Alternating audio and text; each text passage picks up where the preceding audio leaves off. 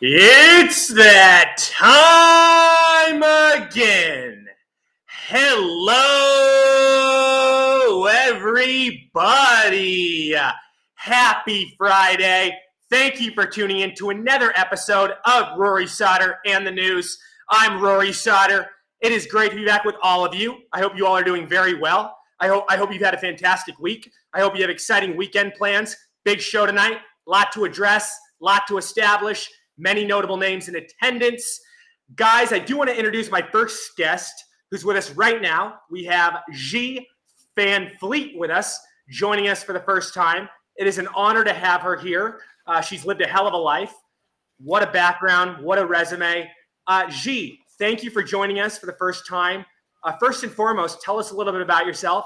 Um, you know, tell us how it all started for you. Well, yeah, myself. That's a long story, though you do have days.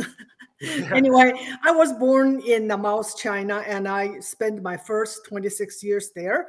And my entire uh, education was in the uh, Cultural Revolution, that 10 years from 1966 to 1976. And I got no education, but plenty of indoctrination.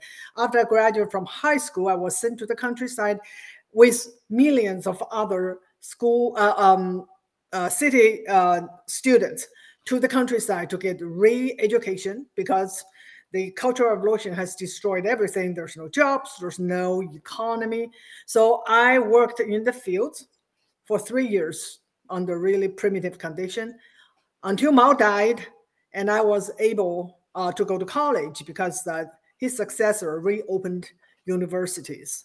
And uh, and after that, I got a job and teaching in a teachers training college where I met Americans who came to teach during the summer, and one of them helped me to come to America to pursue my graduate study.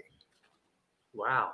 Wow. So going back a little bit here, talk about growing up in China, talk about the day to day curriculum, what you're indoctrinated with, what you're fed at a young age, what you're taught to believe. It's mind blowing, isn't it? And, it's totally polar opposite from what the uh, country uh, of the USA stands for. And well, unfortunately, it's like, it's like apples and oranges, isn't it? Yeah, but unfortunately, the same thing is happening right here. And that's the reason I decided to speak up. I decided to write the book and to warn American that the cultural revolution that I experienced as uh, a young girl now is playing out in America. And it's the same same tactics, same agenda. It is absolutely history repeating.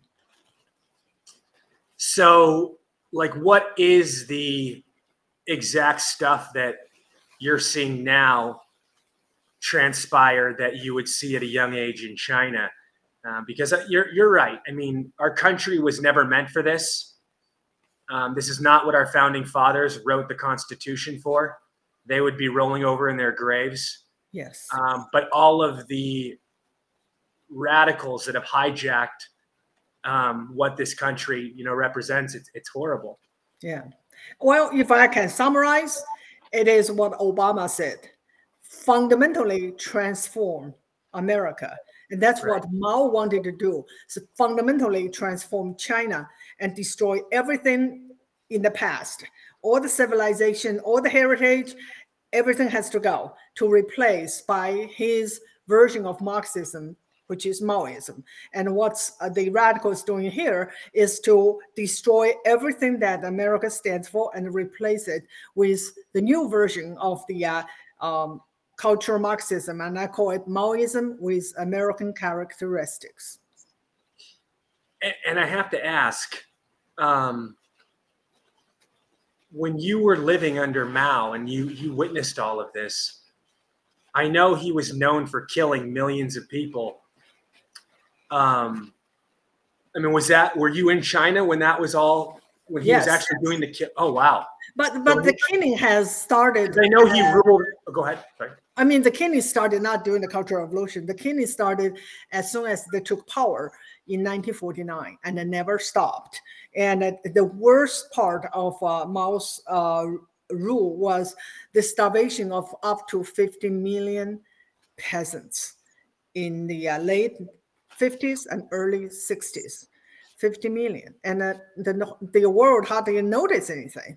And because that's what China do, they control everything, they control information, and uh, people just could not learn what's really going on in his regime. So you're saying 60, you're saying he killed 50 million people? Yeah, it's it's just that particular famine, the Great Famine of uh, the 1959 to 1961, and that's just one example. During the Cultural Revolution, right. up to two, 20 million people lost their lives. And when they come up with numbers like Mao killed 50 million people, that's pretty much all they know of. It could be a lot more than that, right? You never know the exact number in countries like uh, like China, the communist countries. And people actually there's a lot of books and uh, written about it. How they got the number? They compare the census and uh, and uh, compare it with previous and then um, the ones after and see the missing the negative growth of those years. And that's most of the uh, um, the the historian. Um, that's how they come up with number. You never know. You would never know. But sometimes they openly say how many they killed. In one of the early campaign in the 1950s, they killed uh, two million um, so-called counter-revolutionaries. Those were the people that uh, the old, the personnel of the old regime, the nationalists. They killed. They said they killed uh, two million, and actually they kill more people during the peacetime than during the war and uh, so uh, the killing never stopped. And Xi Jinping, how many he killed uh, because of his uh, shut um, COVID policy, not because of COVID itself. We don't know. We don't know. Many, many. Would you compare Xi Jinping's tactics and his ideology and the way he runs operations very similar to how Mao did things? Yeah, it's the same thing. The regime never changed. Okay. Or would you say Mao was more extreme, or do you think there's no difference? Okay.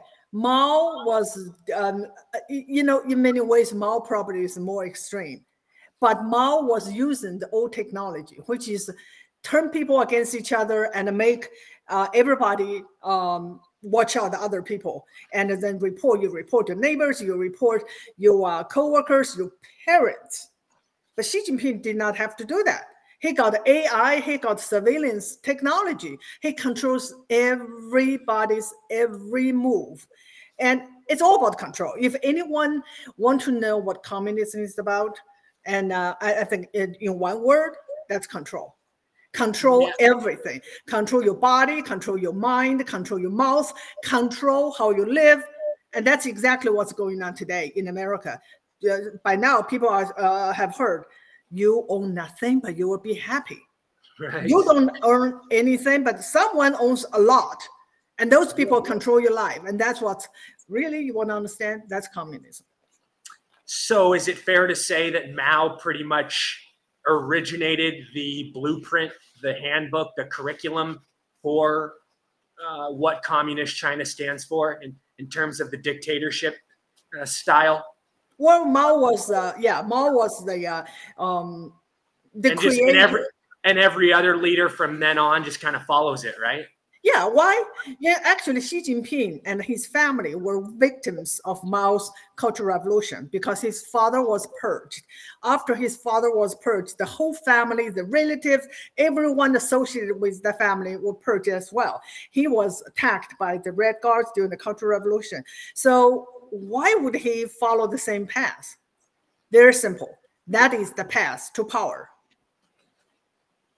Unreal. And like, give me an example of like textbooks in schools. What children are learning over there? Like, what what are they teaching? Um, I imagine you know the propaganda is through the roof. It's unbelievable. But yeah, kind of go into detail on that. And um, also, do do they have uh, various courses on hating America too? Are they like that? Yeah, this actually I detailed in my book and it's yeah. a big topic. But indoctrination basically is giving you what they want you to know, and then control those information they they consider inconvenient or dangerous. So you think the way they want you to think. And of course, they want, uh, from a very early uh, age, I was taught that my, par- uh, my real parents were the party. My real parent was Chairman Mao. And so if I have to choose between my biological parent and, uh, and the party, I should always choose the party. Actually, you almost have to. If you choose your parents, you perish with your parents. So that is the kind of control that you um, that they have um, indoctrinated the young people to believe. That's why they could uh, mobilize tens of millions of young people during the Cultural Revolution.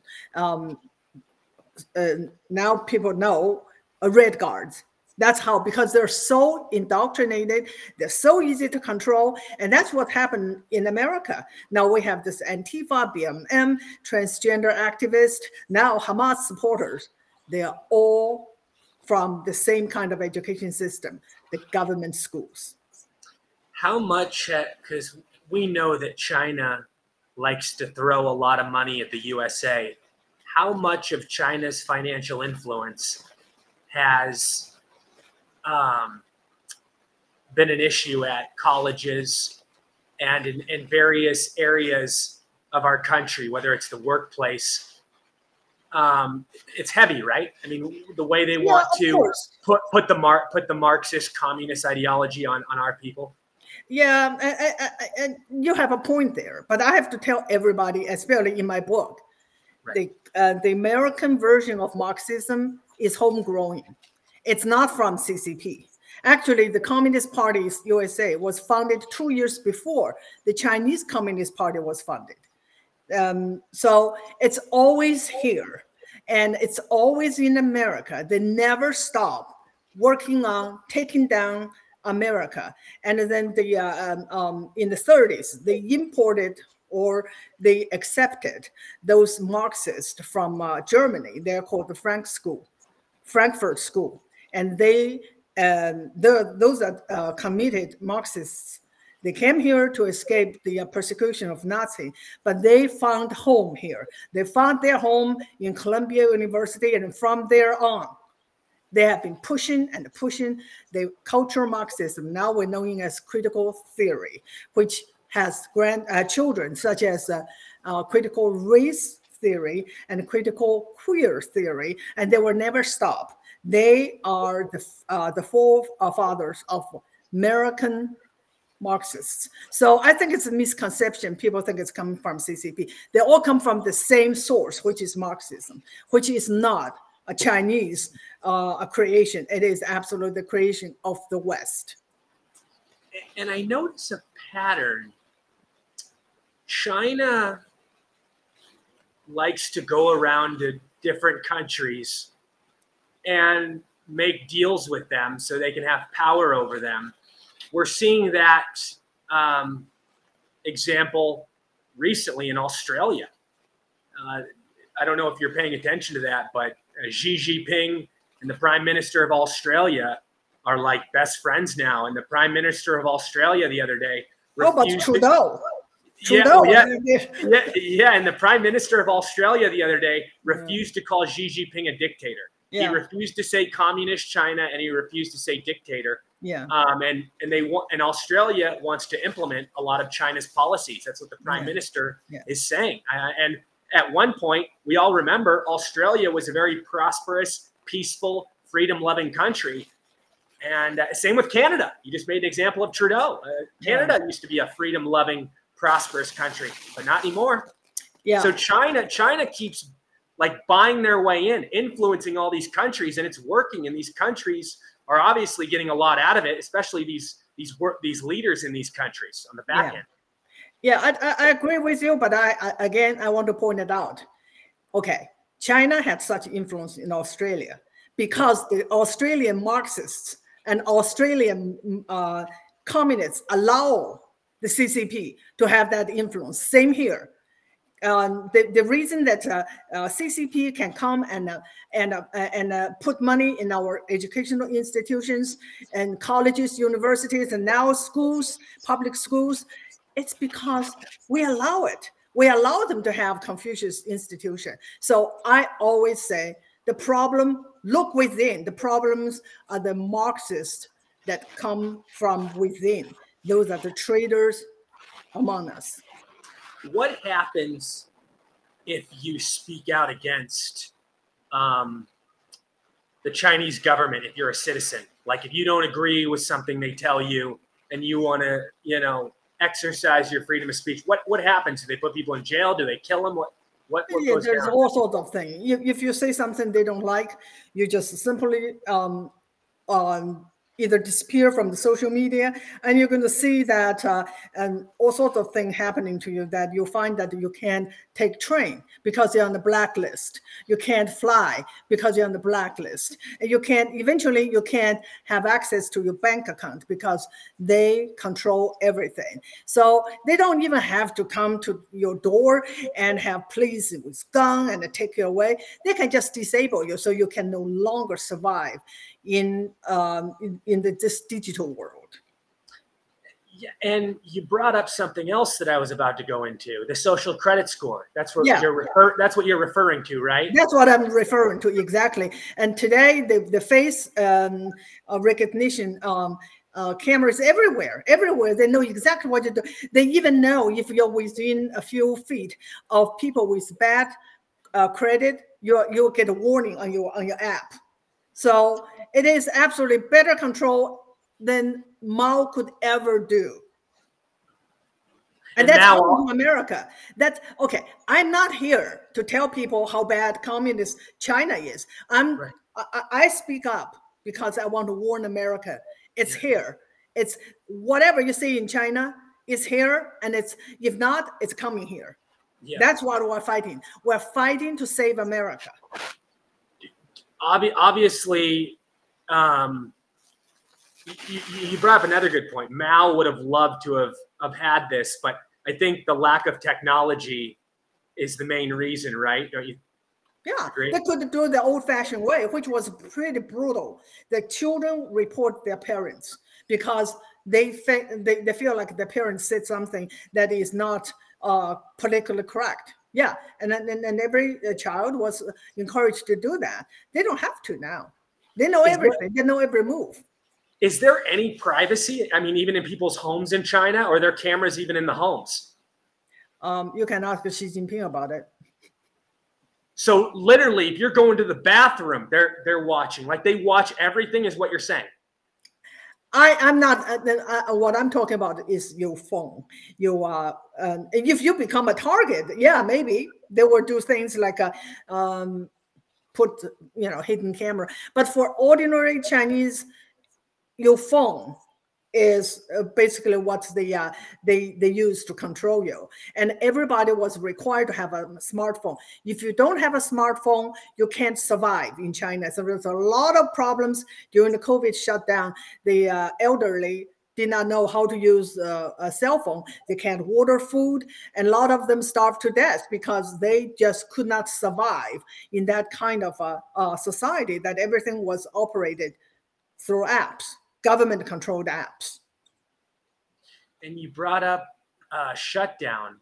Um, you know, those these these lockdowns in China, they get really intense, and they do it constantly because it's a it's a way of controlling the people and abusing their power. Uh, speak on that. What do the, what do those look like? They they're from what I, the videos the videos are terrifying. But I I mean I've never been there, so I don't know how that. Yeah, works. I've been there, but I did not live there, and that's different. But I know that when we start to talk about big data, and I and back uh, back then I, I, I went to China regularly and we talked and then the Chinese were so proud and said their uh, data technology is better because they have access more data.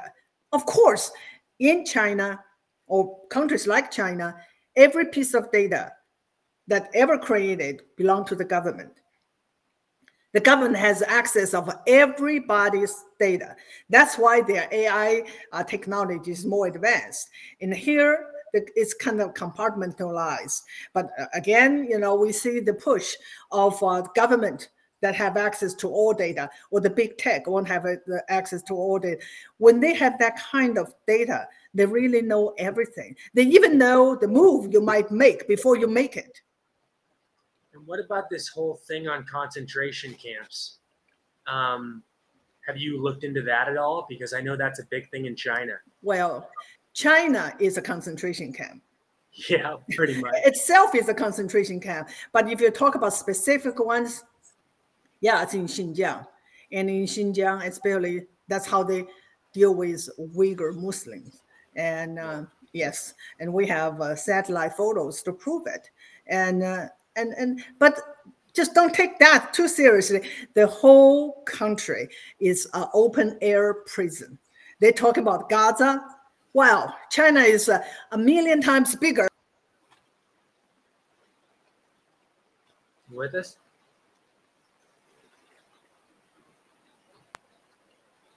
Hello? Oh, you cut out for a second. Sorry. Hmm. Yeah. Am I do I sound too radical to your audience? No, you're fine. You cut out for one second. You were saying what about Gaza and China? Yeah. You know, I'm just saying that people don't understand. Not don't they don't understand. They don't understand anything. Those protesters outside, and then, then they are um, um, having these, uh, you know, rallies or or or riots or whatever you call for uh, the Palestinians. They have no clue that CCP is the biggest, biggest genocidal regime in the world. And, and it and in regards to the labor there, what's that like? Horrible, right? Just Well, labor. Okay. What is labor? Okay. Why the the, the uh, business are all kind of attracted to China? Because the labor there is either no right or low rights. They have either no rights at all. Those are the prisoners. No prisoners in China were just sitting in their cell cells and, and and just be sad. No, no, no, no. Every one of them work as um, these prison factories. Okay, and a low lay, uh, rights. People have very little protection. People have very little rights, and that's why they can make things so cheap. And so Americans really have to realize the cheap stuff you got there is from people like that. It's sweatshops, basically. Yeah. don't they have people as young as elementary school working in these sweatshops in these cheap labor places? Um, I I don't I, I- don't have data, but I I know that uh, um, they don't have to. Yeah, because right now the economy is so bad, it's kind of hard to for the uh, uh, the migrant uh, workers to find job. The the real cheap labor is from the countryside, is the Yeah. rural population. They came to the cities. They have no um, really they have no uh, protection and the basic rights as the residents of those cities because they're migrant. That's why it's so cheap. Everything is so cheap. I know someone who work in the factory making Christmas trees for American companies, and they live in the um, in the dorm. Every room will have like eight people up and down the bunker beds, and they have no place to take shower. They and, and they work um, extra hours just to make money, and that's how the uh, the uh, the American corporations can make such fortune. It's just cheap, cheap, and cheap for them, but not for those people. Those people left their family, they left their children. They really they abandoned the family because the children were left to the grandmothers, and then the able-bodied people they all went to the city to look for jobs, but not anymore because the jobs are disappearing. Should we be concerned about using products from China? we, we're not concerned. We depend on it. Check your belongings. You know, so what is not made in China? Everything's pretty much made in China. We're stuck with it, it seems like. Yeah, because we sold the uh, the, the, the uh, our political leaders and our business leaders sold us, and then they they exported everything to China. So we don't even have a choice. We don't even have our own medicine. You know, so that is uh, you know, talking about traders within. That's what happened. That's what happened. Those are not American first people. They look um, for the uh, uh, the uh, profit. They sold this country. And you believe COVID was malicious and on purpose and done by China, right? Don't you think they did this to really go after um, mainly the United States? I mean, it did affect the world, but their target was us. Well, that is the question for our political leaders. Why they they they they they, they don't want to know what exactly uh, happened. So, right. yeah. How do I know? I don't have uh, I don't have data. I have no access to any data. I can only speculate. But but my speculation is why the whole world just take this BS from from CCP and no one really want to find out the source, the real origin of uh, uh of COVID. That is the question we should ask. Right, and, and I'm reading here. Um, you worked in the countryside in China at the age of 16. What what, what was that like? Well, as I said earlier, the Cultural Revolution destroyed China. No jobs, no nothing for the young people. And you have all this youth. Can you imagine have this jobless, unemployed youth in the city? And that meant trouble, right? So you disperse them. You disperse them to the countryside and you don't say that. And that doesn't sound right. And you say, you go there to get more re-education from the peasants. That's what the communists, it's all about deception. They tell you something that sounds so good, but it all turned out to be nothing but oppression and the misery, and uh, that's how they treat their people. Yeah, yeah, it's it's a cra- it's crazy, crazy to think about. Um, and then you you were you've been in the United States since 1986. Um, so it says after Mao's death, you were able to go to college were were people in China not able to go to college when Mao was alive? No, during the Cultural Revolution, everything was dismantled, including right. higher education, including education period. So um, after he died, and his successor decided to open up China because that's the only way he can um, he can uh, revive CCP and uh, and uh, keep it from total total uh, collapse. So, and then he opened a university. That's how I could go to college. Oh, wow. Wow. So, how long were people not going to college for? How long was this going on? Well, that's called the whole 10 years. That's called the lost generation. I was lucky enough, I was young enough. After three years in the countryside, I was still 19 because I went there when I was 60. But many went before me. By the time the school at the university opened, they're just too old, and they forgot everything they learned. They're called Miss um, Lost Generation, and that's our lesson for those social justice warriors here. You think you are uh, you are doing something great. You think you are fighting for a great cause. You're just a pawn, and you're just used for idiots. And eventually, you'll find that you're the ones that were abandoned, and they will get rid of you and you have nothing. And that's what they want have nothing and be happy. So I don't think they will be happy, but they surely will have nothing. I, I hear you. And and are are people like um are they required to like go to all the events in China? Isn't that like mandatory? All the military events, don't they all have to go show their support?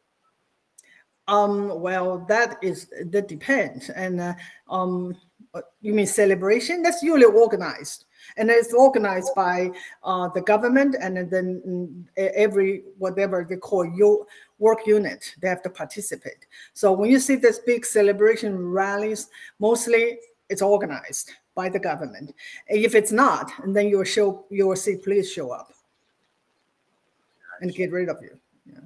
So if you say something bad about the world leader on social media, is that like death penalty? No, no. oh, I thought, the kill, I, thought kill, I thought they kill people for stuff like that or put them in prison. Well, if you say bad things about Trump, uh, yeah, welcome. If you say bad things about the West, it's great. But no, if you, if you no, if you're in China, a China citizen saying bad things about Xi Jinping online. I know, of course, of course, you're, you're you're in trouble. Not only you say bad things, they have trigger words. They have a list of trigger words. If you say "winning the pool," and you're in trouble. Why? Because uh, uh, you know people make fun of Xi Jinping and they call him Winnie the Pooh. So Winnie the Pooh was banned. So you can't use Winnie the Pooh in any of your social media uh, posting, and then you will be in trouble. There's uh, tons of trigger words, so you can't openly create. You can't openly criticize him because before you get there, your social media will be shut down. No, I hear you absolutely, and um, I want to bring up here. It says that uh, your big speech in front of the school board in Loudoun County, Virginia, against critical race theory was like your big moment. That's when you really had your break.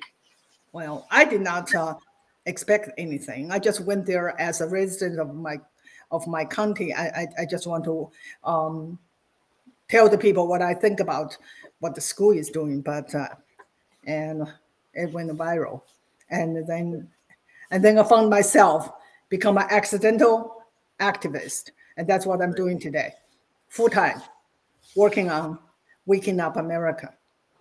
I love it. I love it. And I got to ask you, what do you think about Xi Jinping uh, heading to San Francisco and them uh, cleaning the streets for his arrival? Well, um, I have to tell you that uh, that's what communists do. Every time there are some major events in Beijing, Xi Jinping does the same thing. He um, clear out not homeless but migrant workers. He will um, uh, shut down factories that are producing smogs, and he will ban traffic. So then he, why he want to do that? He want to impress the visitors. He also want to impress the visitors who are those climate uh, activists. See, our sky is blue and we don't have smog. But when the event is over, everything back to normal and smog and uh, um, traffic jams. So Newsom is a good student. He's he did what the CCP always do. And China uh, is now in economic decline severely. I mean, apparently they're really hurting. Have you heard those recent reports, or, or do you not yeah, really believe it? I, yeah, my focus is really in America, so I don't follow that uh, those kind of uh, uh, economic um, you know reports closely. But I know it's in de- decline because COVID um, policy has absolutely absolutely destroyed uh, Chinese economy. So yeah, so now it's like a it, it, it's so bad that uh, I, I I don't know. I don't know what he could do. There's no magic. Everything's class, uh, uh, uh collapsing real estate, uh, export, finance, everything. So I don't know, but I, I am not really um, knowledgeable about uh, business and finance. I know they're in big trouble. Yeah, no, I hear you. And um, going forward, you know, we're looking at Biden and, and Xi Jinping making various deals. Should we be nervous? Well, Biden can make all sorts of deals with uh, with China. They can promise you the world, right. but if you fooled once, well, shame on them, right? If you keep being fooled, well, shame on you. So Americans has trusted um, the, uh, the, communists and especially communist China and what they get, and if they continue to do the same thing, you know, it's it, it, they're going to get the same result. They don't really put uh, when, whenever they, they have uh, some of treaty and they tell themselves we're going to have a win-win treaty and win-win means they win twice. And what do you make of the china russia alliance? Uh, those two countries are probably the most powerful at this point. Um, I, I'm not really well uh, versed about geopolitics. The only thing I can know is that they don't trust each other and uh, uh, uh, China and Russia almost have a nuclear war in the 60s. They don't trust each other, but it is Biden's policy and push them together. And so it's it, it, it's what Americans mm, fail to do. They fail to um, stop the alliances between these two important uh, powers. Are you concerned um, with China coming out and already saying they're going to back up Palestine. Um, and, and they're basically saying to Israel, you guys better stop, you better stop. How do you feel about that? Um, Again, I'm not really, I'm not Okay. really um, Okay. a follow, but uh, you know, it, it- it's that's China. China, uh, Israel consider China a very close uh, ally. Well, look at what happened now. Right. They can step on your back at any moment.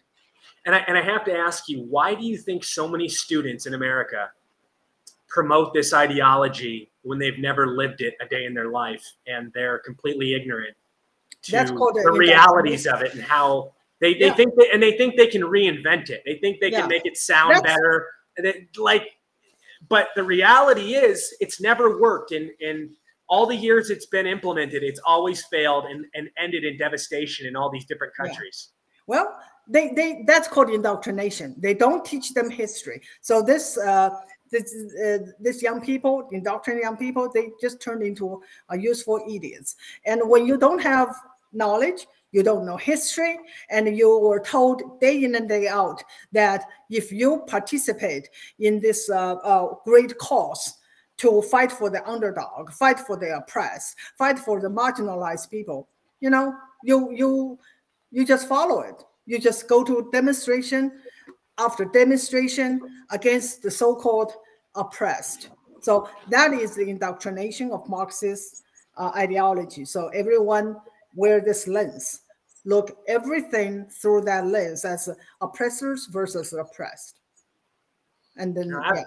Absolutely. And um, I do want to mention, I saw uh, that you're on many different uh, news outlets, especially lately. Congratulations.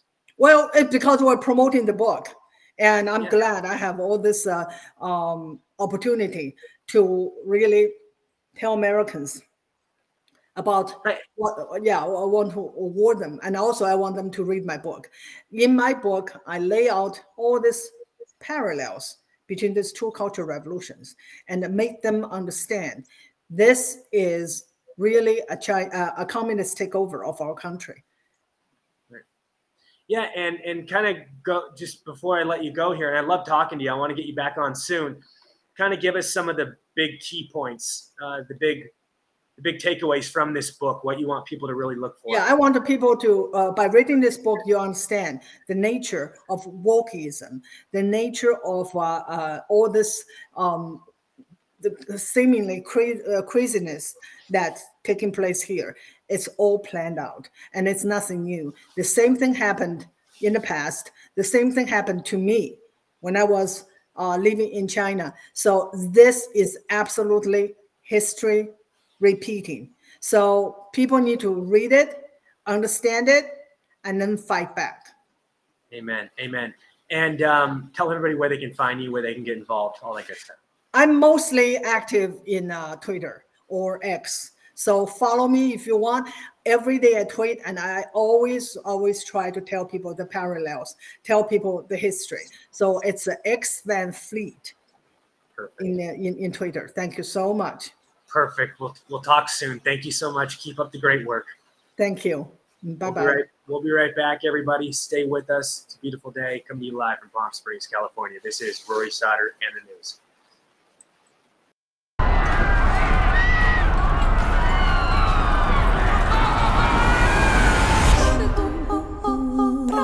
Does the zebra look the way it does? So embarrassing. Hey, shh, focus. Is this how it went? No, it's different now. Paul! You've been on my mind recently. Yeah? Because you keep popping up in my dreams. You don't do anything, you're just there.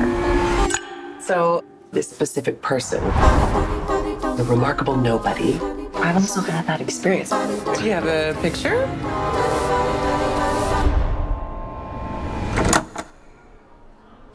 Have you been dreaming about me? Have I been dreaming about you? Yeah. There's like a hundred messages. Somebody wants to interview me. This is strange. Maybe you should take a minute and think before you do anything drastic. Why me? Uh, I don't know. I- I'm special, I guess. How does it feel to go viral? Who's actually had a dream about me?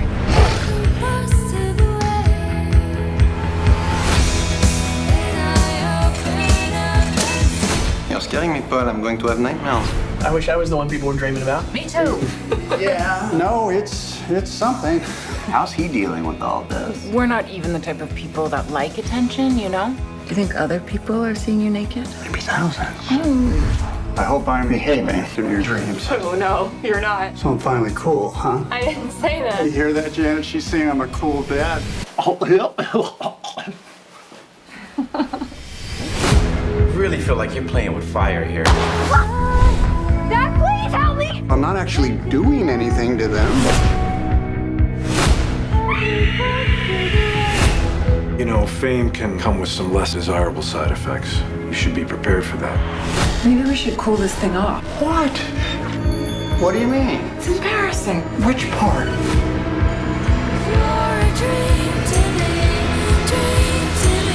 I guess I'll, uh, guess I'll see you in my dreams. Yeah. So of course not.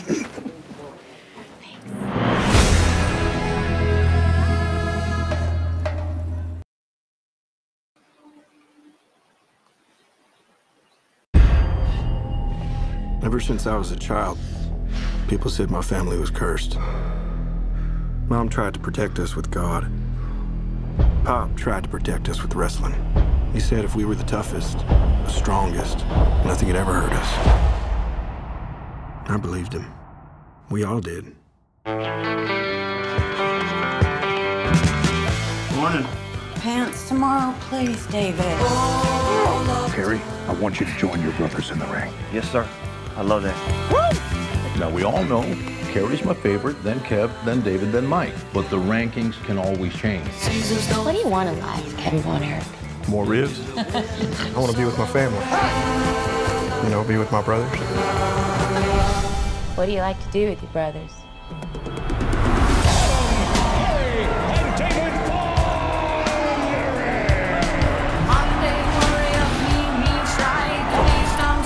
Together, we can do anything.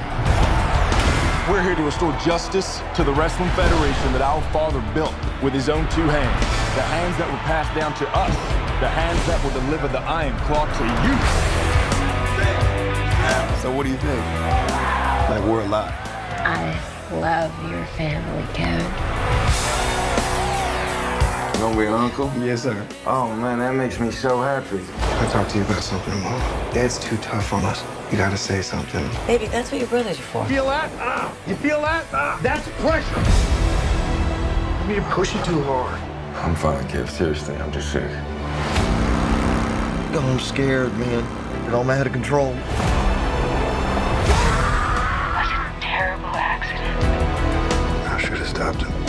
I need to think about my family. Your job is to wrestle. Live up to that deal, or we are through. I told you to look out for him! I just love being out there with you guys. It's the only thing that matters to me.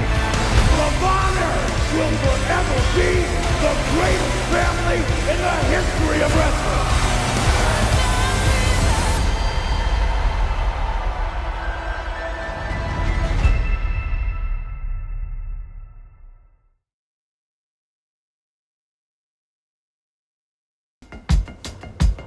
Went online this morning and I rented us a beautiful house out by the beach. I figured if I made the reservation and packed our bags, it would eliminate most of the reasons to say no. Oh, this is nice.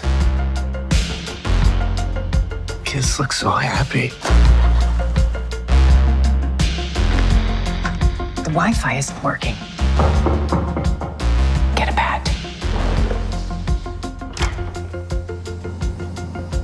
So sorry to bother you that this is our house. This is your house. We were driving back to the city, then something happened. You want to stay here, but we're staying here. We need to get them out of here. I need to think everything's gonna be okay. Everything is gonna be okay, isn't it? We are seeing ongoing cyber attacks across the country. Something is happening, and I don't trust them. Everything I know, I have told you. I don't believe you. I would do anything to protect my family What you do is your business.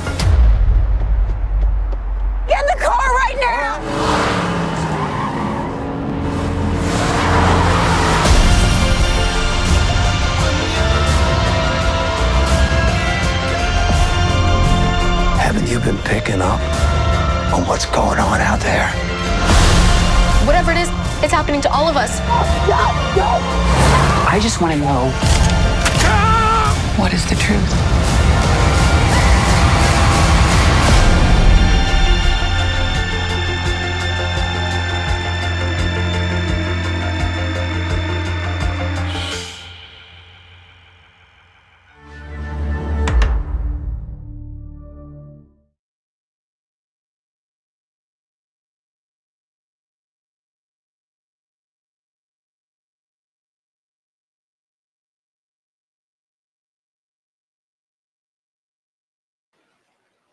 And we are back. Rory Sauter and the news coming to you live from Palm Springs, California.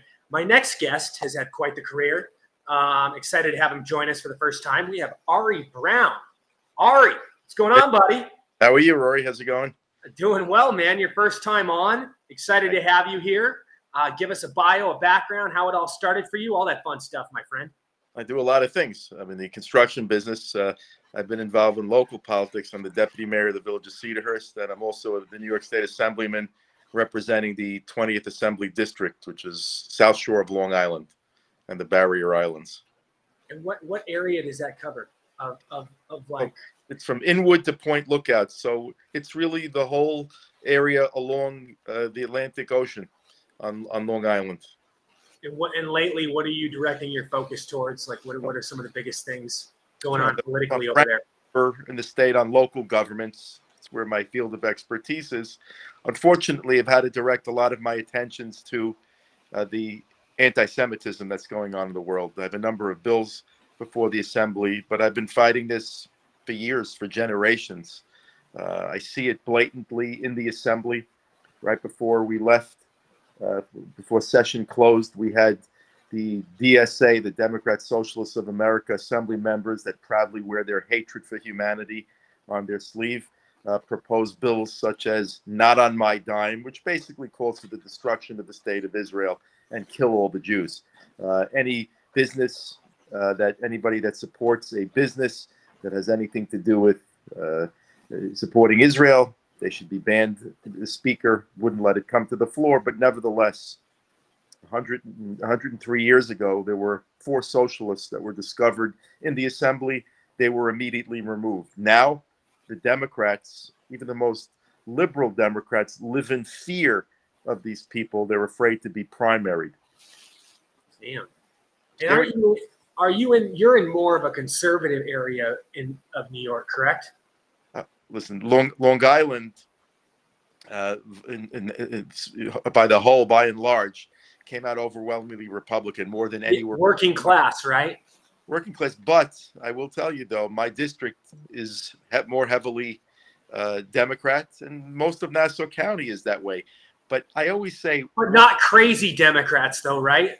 not the crazy Democrats. More moderate, like ones that are that have common sense that are that can work out issues.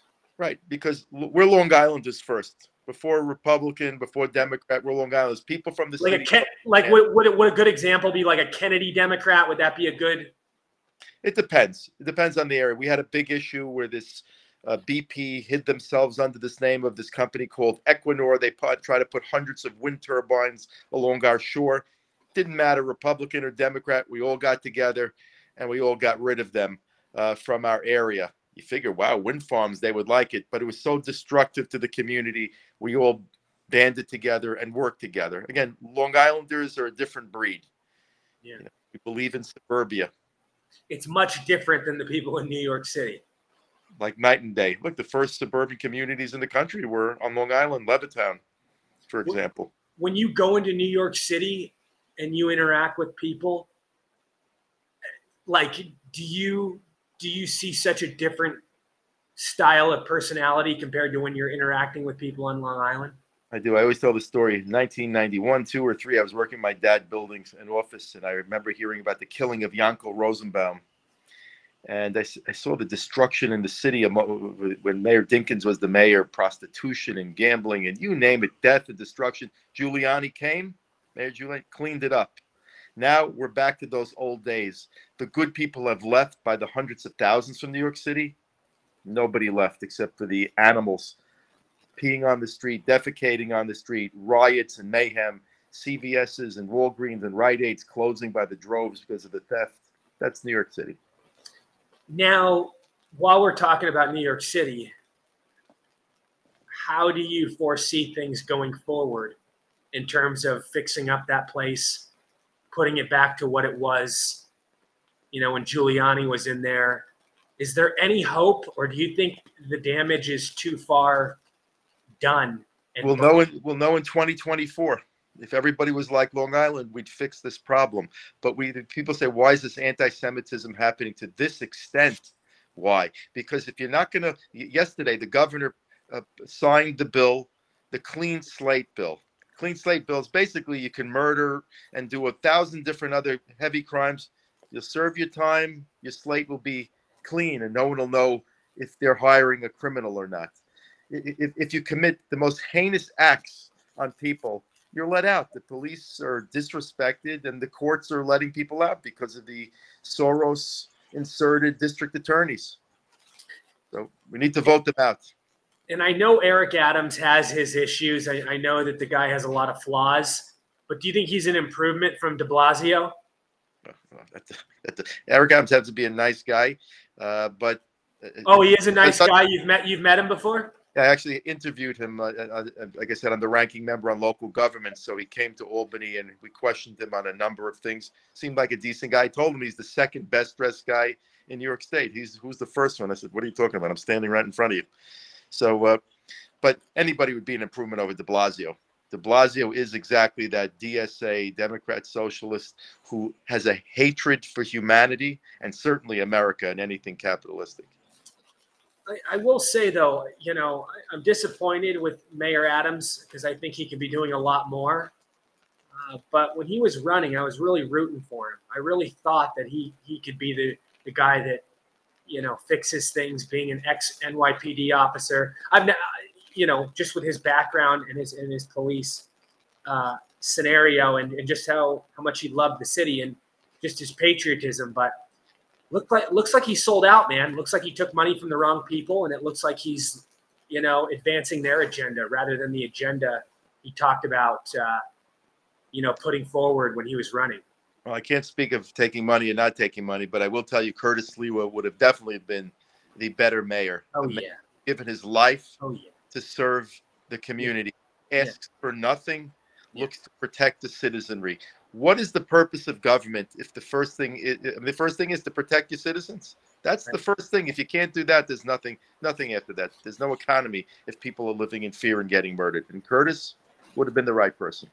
Yeah, and I've never voted Democrat in my life, but um, I will say that this party, um, they're not even reasonable anymore. They're, they really aren't. And I and I thought people like Adams could could change that and, and you know make them more moderate and make them more reasonable. But he's not even doing he's not doing much to uh, improve in that area. You can't, and I'll explain why. I, we had some wonderful Democrats on the other side of the aisle who actually participated because in the assembly, most of them don't show up. You know, Right. someone votes for them. But the ones that did, the older, uh, the older, older uh, generation, who really worked and looked to serve, and they were liberal but decent human beings. They were all primaried. They weren't liberal enough by this Democrat socialist, and this is what Adams and everybody lives in fear. Up to the president, they live in fear of that uh, squad type mentality. If they don't go along with this destruction of America, they'll be voted out. You know, when they asked me to asked me to join the assembly for the last 30 years, I always said no. I said, you know, I'm at the stage of life. I'm going to say everything, and you know, I'm going to say everything. What do I have to lose? You don't want to vote for me? Don't vote for me. But they're afraid to because this is a career, and this is how they line their their pockets. You know. how vicious is the political atmosphere uh, in New York State? I mean, do you guys all kind of go at each other? I mean, is it really Actually, aggressive? I will tell you, in, in Albany itself, in the capital, there really is a, a warm relationship between Republican and Democrat. We really get along. We may disagree and we may debate heavily on the floor, but there is a respect. Unfortunately, there isn't the respect in the regards to the following to legislation. Because again, the speaker may be a nice guy, but he lives in fear of the socialists. We were how is it possible that a Republican is only allowed to present four non-local bills to the floor, and yet a Democrat can present hundreds if they want to? They limit our speaking time. They they they limit how much capital we get and give to our constituents. In other words, we all have 140,000, 130,000 constituents. Why is it that a Democrat will get millions of dollars and, and a Republican will get $100,000? In the Senate, the Republicans got zero. What do you mean? Our constituents aren't as important as their constituents? Amazing, isn't it? But as far as a one on one, person to person, you have mostly decent people, except for the haters of America, the Democrat socialists, uh, who are basically children who have never worked a day in their life. I hear you. I hear you. And, and I was going to ask um, I know the last Republican governor was Pataki. Um, is there any hope for another Republican mayor um, governor anytime in the future, or has New York pretty much ruined that for a while? No, if you really look, Lee Zeldin did remarkably well, amazingly well, came within six points. That's unheard of. Uh, so yes, it's certainly possible. I think with all the death and destruction that we see around us, when you see liberals now siding with the, some of the good people over this, what's happened with Israel, because people have realized that, you know, as, as the Muslims say, Israel's the little Satan and America is the big Satan, and people have come to realize that. Yeah, first they'll go after the Jews. They're really their real target is the rest of America. So a lot. Listen, when Jake Tapper and Bill Maher start talking like a Republican, which they have been in this issue, you know things may have the potential of turning around. It all depends on the honesty of the vote. That's really what it is. Um, I have a very, very close family member who works at the Board of Elections will tell me that there are 150 year olds still on the rolls that the Democrats refuse to purge. what? Yeah, I've, I've heard that many times. There's dead people on these voting. Yeah. My father passed away six, five and a half, six years ago. My I still condolences. Get an absentee ballot and do it. There is a, a big dishonesty in the way elections are. Wait, your father? So he died five, six years ago, and he's still on the voting regis- registration. Absolutely. I, I, I got absentee ballots sent to me in the mail. Well, Ari, ha- Ari, what can you do about that? That's your father. Can't you take legal action and and, and show and like we try to we try on on on our side of the aisles try to fight these election laws but every year they keep implementing more insidious election rules and regulations. When i started voting we had election booths. That was the honest way of doing it. Yes you had the corruption in cities like chicago but not this one month early voting and and slap in the face to every minority member. Could you imagine they say to the minority people whether black or hispanic they say you're too stupid to get yourself ID. That's why we can't ask you to verify your, I- your yourself through identification. What an insult! What black person doesn't have a minority doesn't have identification? We're all equally smart with the same amount of brains. We all live in societies as equal people, but they use this as a fake cudgel to to to say how uh, you know America is dishonest and to allow for this early voting. This early voting is and the, and the methods of not asking for identification have been the destruction of our whole voting system. So you're saying that family members will get their dead relatives' mail with their with their voting stuff, and they'll fill it out for them, and they'll send it back. Yeah, they're even better than that. You can walk into any any uh, polling place and just give your name. They don't ask you for your ID, and you could just vote. You could vote as many times under many many different aliases. You're not asked for your ID. You're asked to sign a signature, and nowadays you're asked to sign a signature on this digital pad. You've signed many times, I'm sure, on digital. Does that ever look like your signature?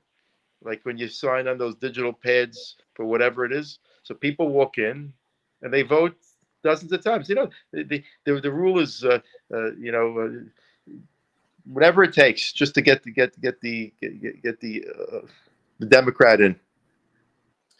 And, and what do you make of Kathy Hochul? Uh, the, the governor, listen, I, I will say that uh, Governor Hochul has done the right thing when it came to um, the anti-Semitism that ha- has happened recently, but her policies are very liberal, and that's what's led to the downfall of New York. Because if she was really concerned about crime, she'd put an end to it now. She'd get rid of the Alvin Braggs and all these district attorneys that are letting the criminals out and destroying the city. New York City cannot recover. I'm talking about Manhattan. Cannot possibly recover.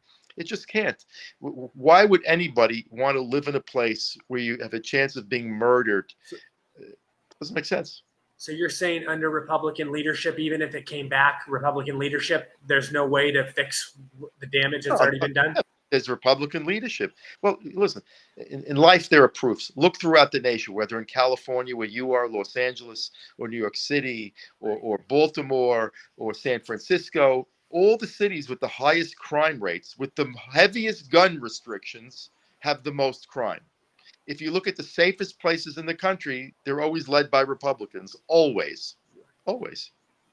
Right. And, and Ari, I, I, so, um, so yeah, I mean, is it possible that with the Democrats getting so radical and New York City having district attorneys like Alvin Bragg just letting all these criminals run loose?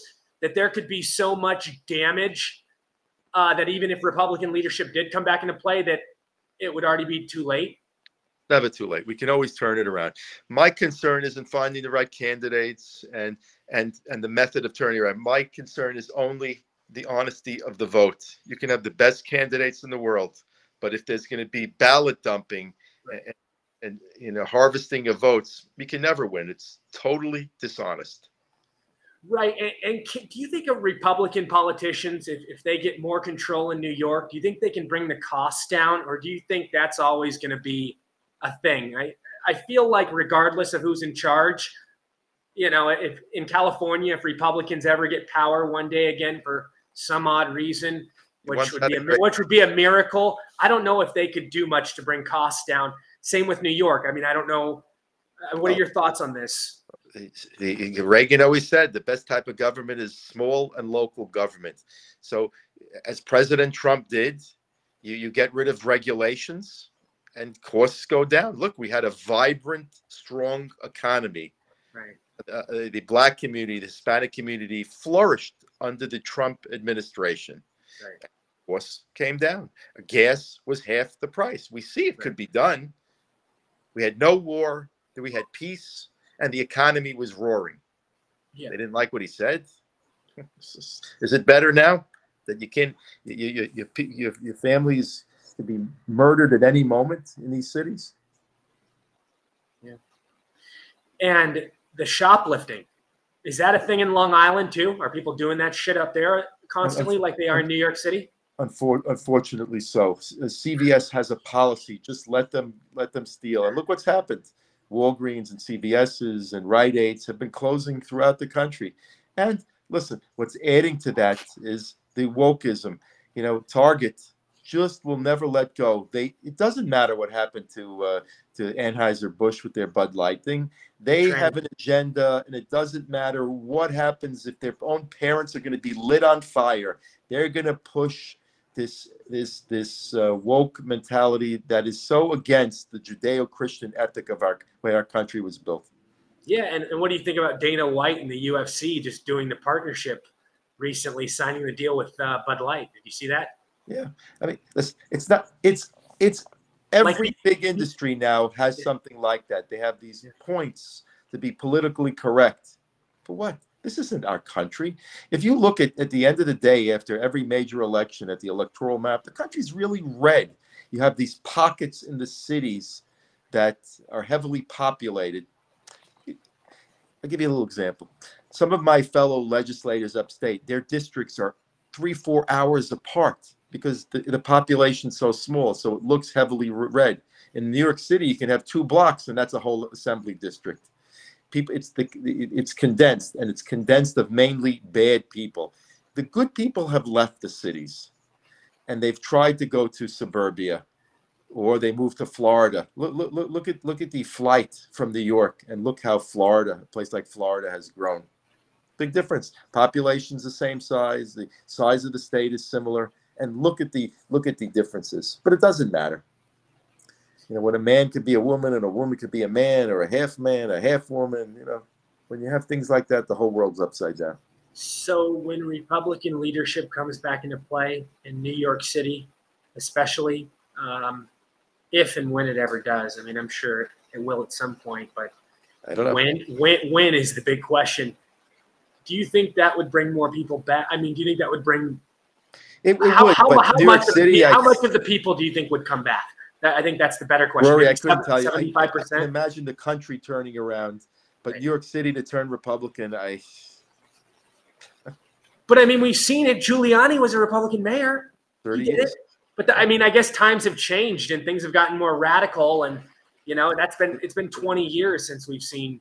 Yeah, it's true. You know, people think that uh, a president like President Trump is the wrong guy, and we never had presidents like that. It's not true.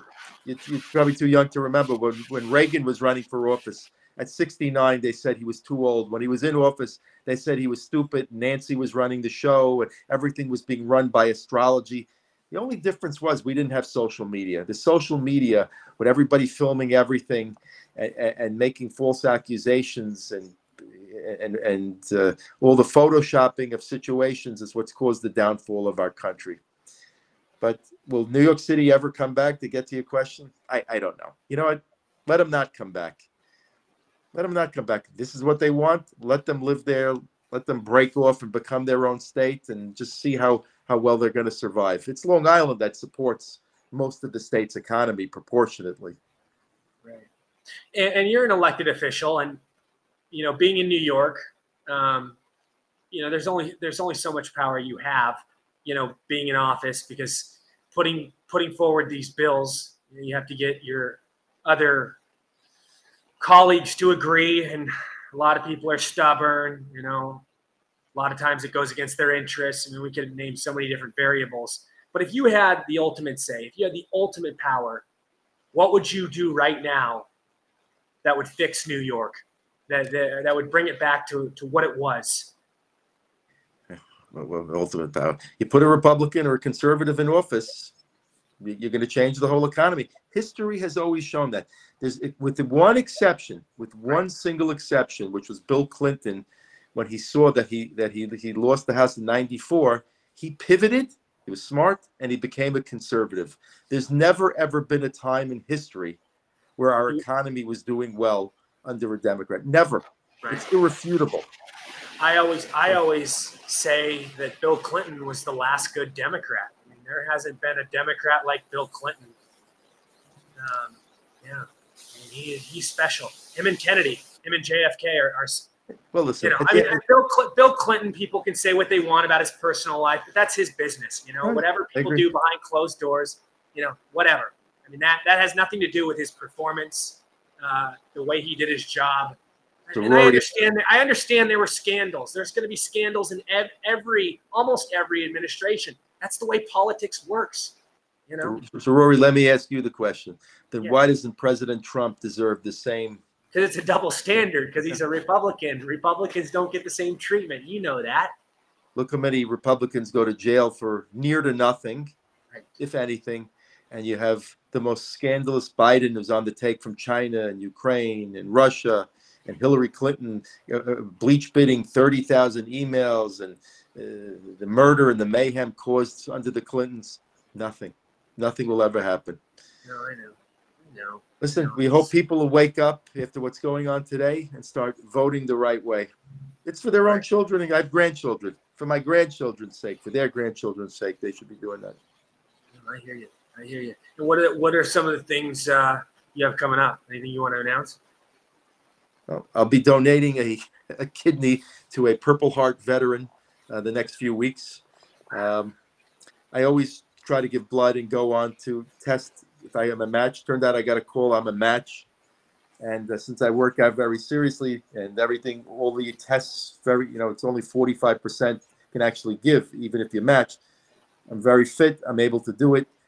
Which is meaningful to me for a number of reasons. Um, in 1991, I said to my father, we were on a construction job together. But Dad, it's Desert Storm. Maybe I should go and serve. He said, the problem is you got one kid and one on the way. So probably not the right thing. And I always regret, even though I'm an honorary major in the United States Air Force Civilian Air Patrol, it's not the same thing. I didn't serve my country.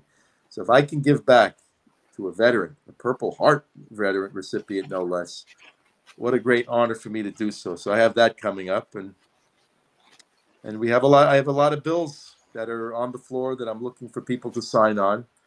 You know, and uh, whether it has to do with tax issues or anti-Semitism or the destruction in our college campuses. Look what they've done to the youth today. This was perfectly the Communist Manifesto to brainwash children, uh, students to hate our country. The greatest generation, the 17 year olds, went off to war. And now we have a generation, the total opposite, that despise and hate our country. Why? If they don't like it, leave. But they, no, they, they first have to first destroy our country and everything that was built by our founding fathers. I hear you. I hear you, man. And I, a few more things before I let you go. I know, I know you. I know you're on a tight schedule, and I got to get to my next guest. But the construction business, how's that going in New York? Uh, you know, It not not only are you an elected official, but you also, you know, specialize in the construction business. You've been doing it a long time. Right. This was my 50th summer uh, in, in the construction business. Yeah. And uh, I, listen, thank God Long Island's strong, but the escalation, of course, because of the whole fake COVID situation and that whole, all those lockdowns really affected the, the whole economy with interest rates up. You know, how does our, what, what is the measure of our economy? Based on what's called housing starts. How many houses are built nationwide? And when interest rates are up, people aren't buying houses. When material costs are up, people think twice before doing a renovation. So though Long Island is strong, my district's strong, I have to look at the bigger picture of the nation. It's we're hurting. The nation's hurting. We have to start buying products from America, manufacturing in America. Years ago, there used to be trade schools All right, you still with us? woodworking. We don't have that anymore. Right. We, lo- we lost you for a second. Yeah, so, someone tried to call me from Canada. Uh, the, the, the trade schools are lost. The, the mechanic shops in our schools are lost. We have to get back to basics and teach our kids the right things how to be a carpenter, how to be an auto mechanic. These are the things that build our economy. We have to stop buying from China and start manufacturing again in our country. We have such a big and vast country, so diverse.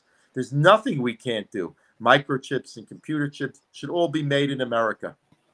Yeah. And America First policy is important because if, if America is strong, we're all strong. Amen. Amen. Ari, um, I love having you with us. Let's get you back here soon. Tell everybody where they can get involved, all that good stuff, and find you. Roy, Yeah. Still there? I apologize. I can't hear you. Can't hear me? No? What about now? I'm not, I'm not hearing you.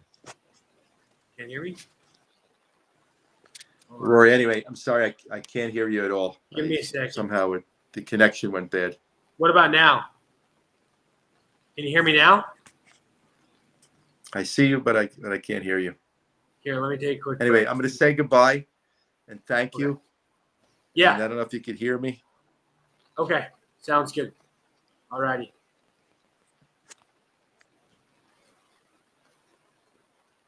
Ready? Okay. Let's do this.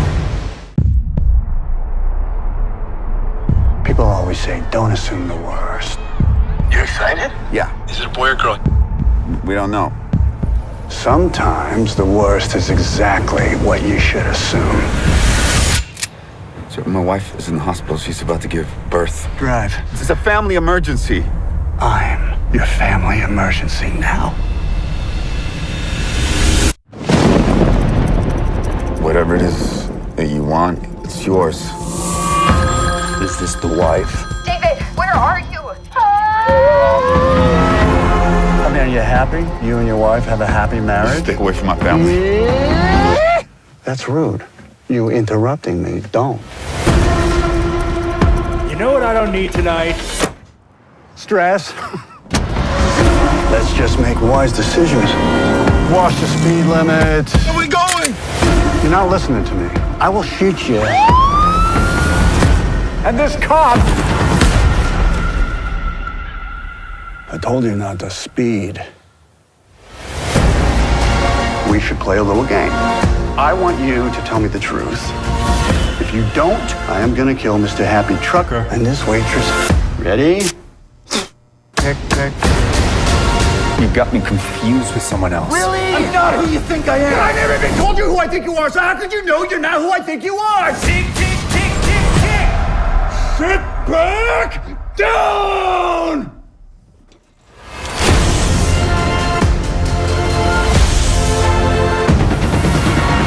Getting good. Oh. I'm not gonna die tonight. I dressed up for this. I, I wanted to be 100% sex tonight, and you cut that in half. I'm now 50% sex. People tend to think the more violent the death, the higher to heaven you go. Better to reign in hell. Wouldn't you agree?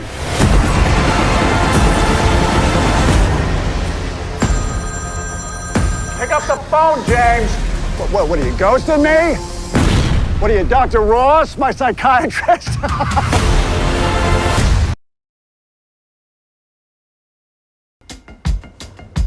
I went online this morning and I rented us a beautiful house out by the beach. I figured if I made the reservation and packed our bags, it would eliminate most of the reasons to say no. Oh, this is nice. Kids look so happy. The Wi Fi isn't working. Get a pad. I'm so sorry to bother you that this is our house. This is your house. We were driving back to the city, then something happened. You want to stay here, but we're staying here. We need to get them out of here. I need to think everything's gonna be okay. Everything is gonna be okay, isn't it? We are seeing ongoing cyber attacks across the country. Something is happening, and I don't trust them. Everything I know, I have told you. I don't believe you. I would do anything to protect my family. What you do is your business. Get in the car right now!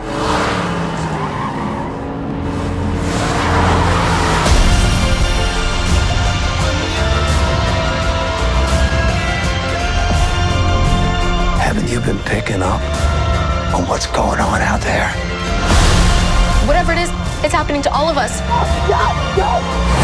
I just want to know what is the truth?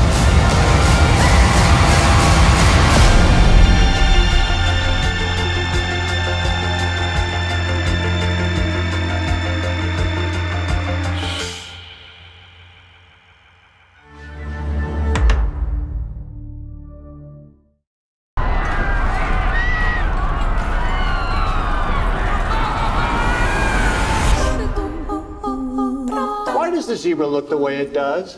So embarrassing. Hey, focus. Is this how it went? No, it's different now. Oh, you've been on my mind recently. Yeah? Because you keep popping up in my dreams. You don't do anything, you're just there. So, this specific person, the remarkable nobody, I've also had that experience. Do you have a picture?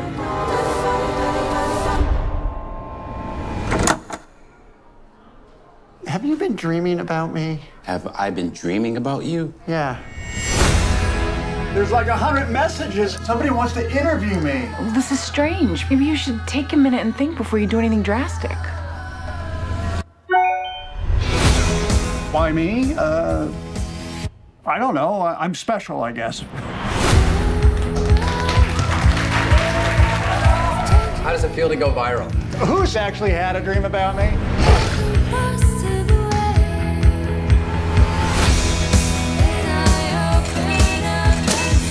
You know, scaring me, Paul. I'm going to have nightmares.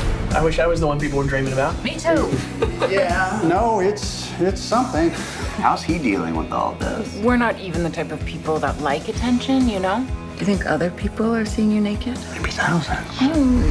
I hope I'm behaving through your dreams. Oh no, you're not. So I'm finally cool, huh? I didn't say that. You hear that, Janet? She's saying I'm a cool dad. Oh,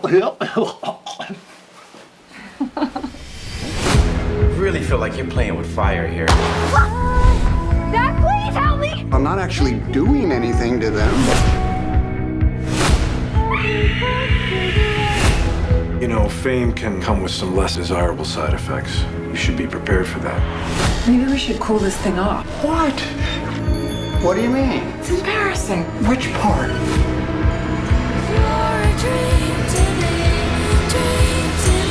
I guess I'll, uh, guess I'll see you in my dreams. Yeah. of course not.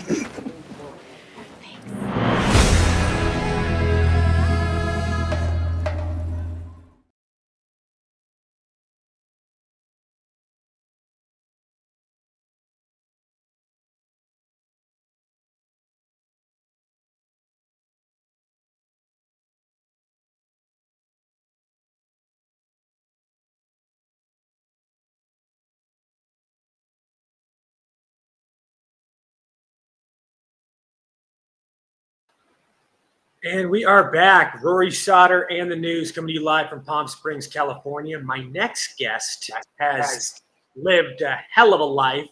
He's had quite the career. I'm glad he's back with us. John Moody, the great one, the legend. How are you, man? Hey, Roy, great to be with you again. Uh, I, I have to start off just by saying your previous guest was some kind of interview. Wow. Thank you. Thank you, man. How, how are you, man? It's been a while. What have you Been, been? been, been a while, been one book on? ago. Uh, but, uh, you know, now there's a new book, so it's time to come back on with Rory. I love it. I love it. Tell us about the new book. The new book is the third and, and by definition, final part of a trilogy uh, that I've written about China uh, and about how China wants to take over the world and destroy the United States and gain complete domination over all the Western countries and basically just have China be uh, in, in charge of everything and we just do what they tell us. Yeah, yeah, and it's scary. It's scary with what China is, is um, gaining with how they're advancing their agenda. I mean, they just continue and continue to to expand and get more power and power over so many different countries, over over our own country included. Um, we're seeing what's going on in Australia now. They pretty much have the ultimate authority over Australia. They're implementing a, bu- a bunch of their policies into that system. The Yeah. Australian prime minister the other day wouldn't even call Xi Jinping a dictator, and he wouldn't call China's uh, he wouldn't call China a communist, which is crazy. It's crazy, and we're seeing a lot of the same examples in the USA. There's a lot of our leaders, a lot of our elected officials, especially on the left, that will not call Xi Jinping a dictator. They will not call China communism. Um, you know, scary. It's it, it's sad, and and you know this this meeting that that Joe Biden had with Xi Jinping in, in San Francisco this week, it, it was just one of the saddest spectacles I think I've ever seen involving an American president. Uh, the the setting was San Francisco, which is basically you know a, a home camp for homeless people uh, right now. And so what did they do? They went in and and provided hotel rooms and shelters for all the homeless folks while Xi Jinping was in town, so that he wouldn't see that unsightly uh, mess. They cleaned up the streets at, in record pace. Like if they could only do that when when just Americans were involved, wouldn't that be something? And then the Chinese said, well, now when President Xi comes down in his motorcade on his way to, to the place that he's staying, we'd, we'd like Americans to be out there saluting him and, and praising him. Uh, and they we'd like them to all to have Chinese flags, but no American flags. Please don't put any American flags out when he's passing by. And so San Francisco said, okay. Uh, it, it's it's just it's a it's an abrogation of everything that America used to stand for.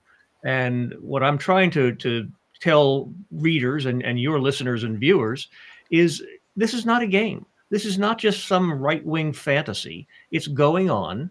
I mean, China is is slowly building artificial islands in the South China Sea. It's going to surround Taiwan, and then it's one day it's just going to move in and take it over before anybody even has a chance to fire a shot.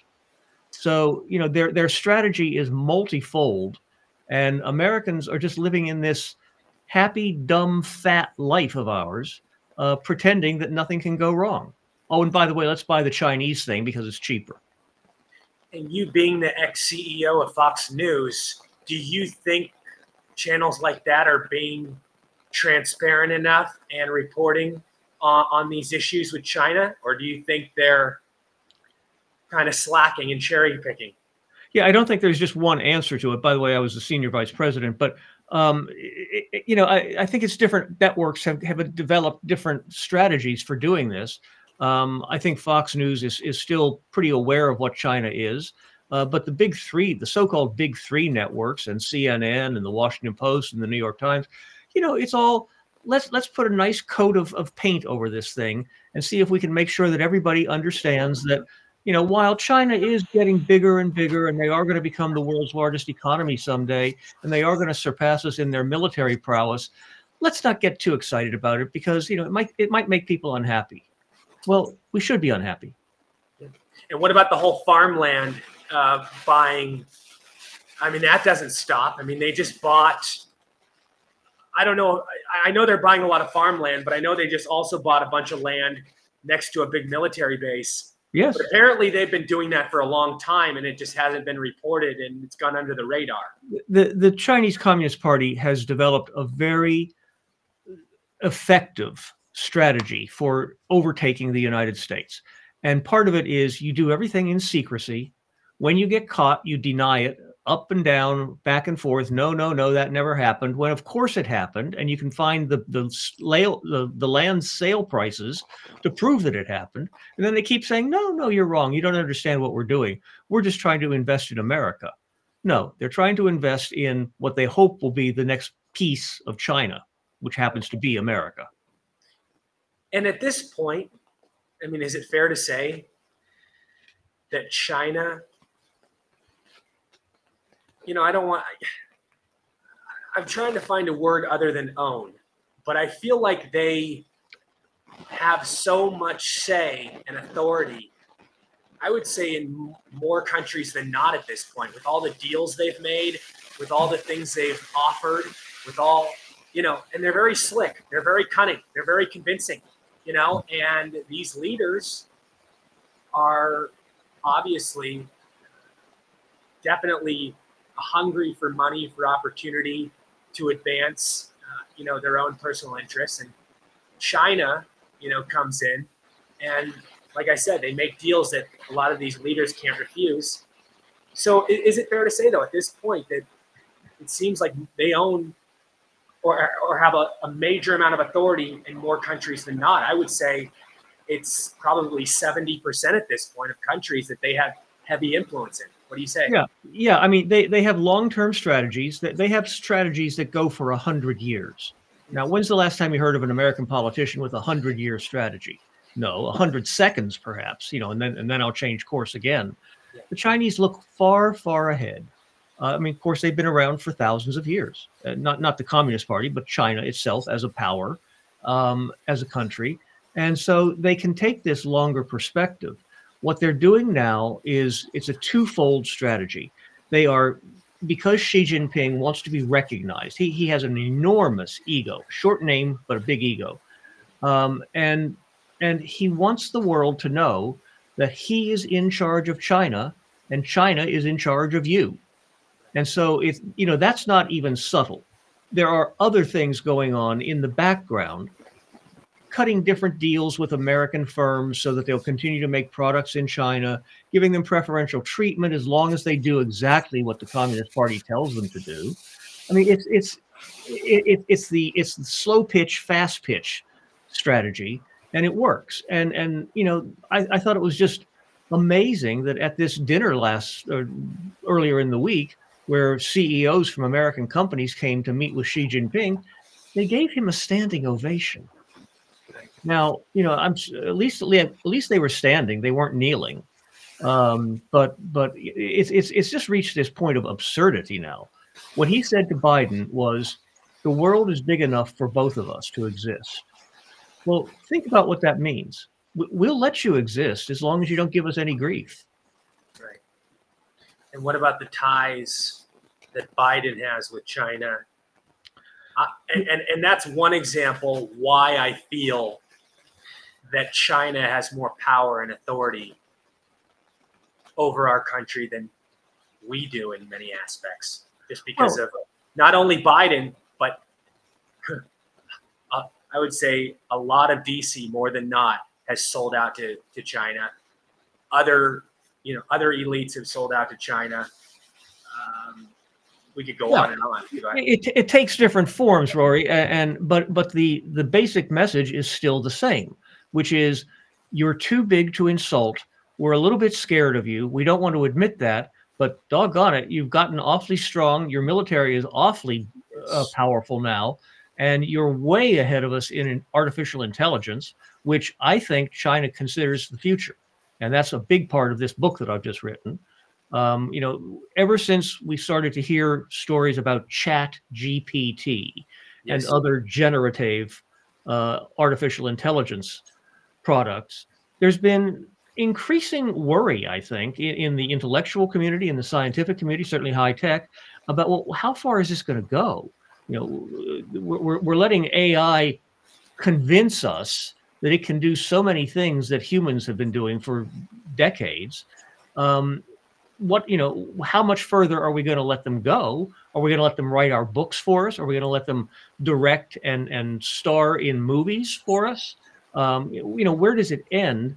And my concern and one of the things i've posited in this book is it has already reached the potential for ai chatbots generative ai to take over and tell us what to do And you also notice that China has a lot of power uh, over our sports industry, over Hollywood, over all the you know entertainment that we consume. I mean, it, it's dangerous. I mean, it, our everyday life is, and in many ways, compromised by China.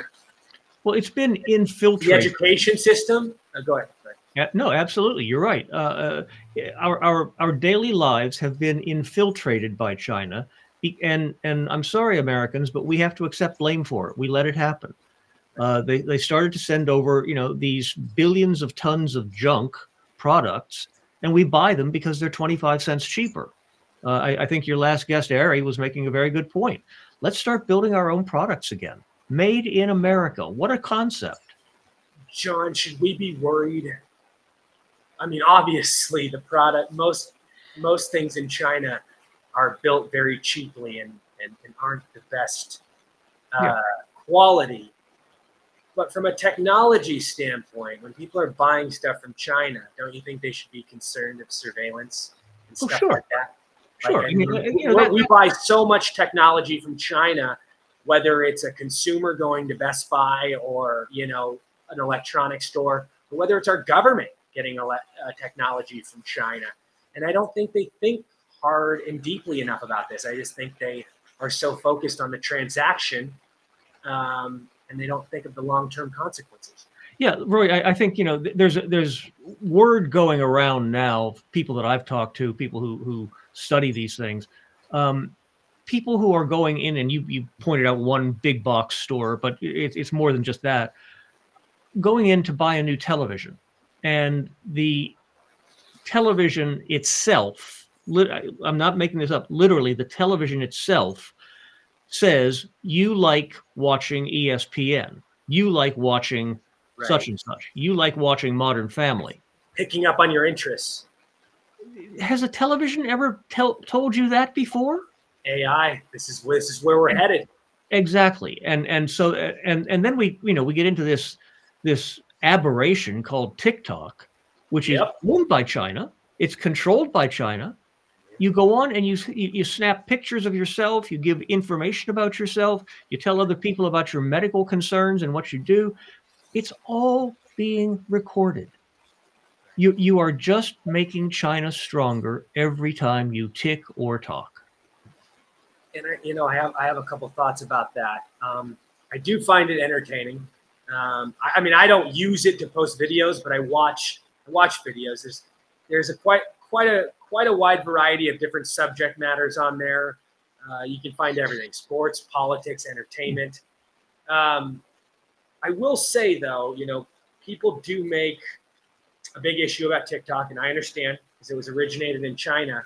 But I want more people to bring to light and and address how Facebook is compromised by China, how Instagram is compromised by China, how Twitter in a lot of ways is compromised by China.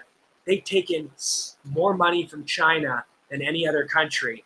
So these these other platforms might as well be born and originated in China. You know what I mean? Um, well, CCP has so much influence over big tech, and it's been going on for so long. And one other thing I wanted to bring up about TikTok, something dangerous, when they have people do these trends and these dances and these different body movements, they're picking up people's facial recognition, their body movements, how they move, and they're using that to their advantage and implementing it into other products for their future. I, I don't think enough people understand that. I mean, pe- people's entire what's the word I'm looking for? Um, not identity, but this stuff can be taken from people and be used in experiments and other other products uh, in in China's future. And there's been articles about this. Yeah. So these trends and these dances and these movements people are making on TikTok are not because it's fun. Like you mentioned earlier, it's collecting like like a really intense amount of data that's going to be used for nefarious purposes. Uh, that's that's absolutely right, Rory, and it's it's something that I feel that our government should start to address. Um, right. I, I, think just this week we saw an absolutely disgusting example. Um, TikTok is now running videos that praise Osama bin Laden. Yeah. Now, you know, there's everybody likes to say, well, we have free speech in America and nobody can tell us what to say or do. Okay, um, Osama bin Laden knew that too. And and to bring him back uh, you know, in some sort of heroic fashion, is is just it's it's spitting on the lives of everybody that died in in in 9/11, and I think that we should all be ashamed that we allow that to go on. Uh, TikTok, and, and you know, look, the pro-Palestinian stuff that, that's on TikTok now, 90% pro-Palestinian, 10% pro-Israeli, and the pro-Israeli comments and and and videos, etc., are mocked and and and insulted by people who don't want to have their names known, but then they say, you know, Hitler was right. Uh, It's it's taking political extremism beyond the pale of politics and into national security. And and nobody wants to believe it. We are going to entertain ourselves to death if we don't get smart. And and, and John, um, with TikTok and all these other big tech companies, I mean they they pay so much money to these elected officials to, you know, protect them, to prevent them from being banned, and it works. Money, money speaks, money talks. I mean, these these people are, um, yeah. Your thoughts on that, though? Well, I mean, uh, look, a couple of governors have taken early steps. Uh, I guess they've banned the use of TikTok by state agencies. Right. right. And, and you know that's about all the government can do. That you you right. can't so far you can't say we're making TikTok illegal here. Uh, and, and, in, and in fact, I think that would be a response that would also be going too far. You, you don't you don't just take things away because so and so is in power in a certain state. There has to be a consensus. There has to be an understanding. Just like and again, I'm, I'm, i was very impressed by your by your previous guest, Ari. Uh, you know, there used to be American pride and shared values and an understanding that we are a great country because we share these values and we work hard and we take care of each other. Uh, the title of my new book is Just Another Country, and it it offers a, a horror. I'm afraid a very scary scenario of America losing its value as the leader of the world because these young, you know, the younger generations and people who don't like politics the way they're run in our country are just saying, "Ah, we're no better than anybody else. We're no better than Zimbabwe. Yeah, we're just as you know, we're we're just as crappy as as as Brazil." And the point of the book is, no, America is not just another country. It is the greatest experiment in human freedom in all of history.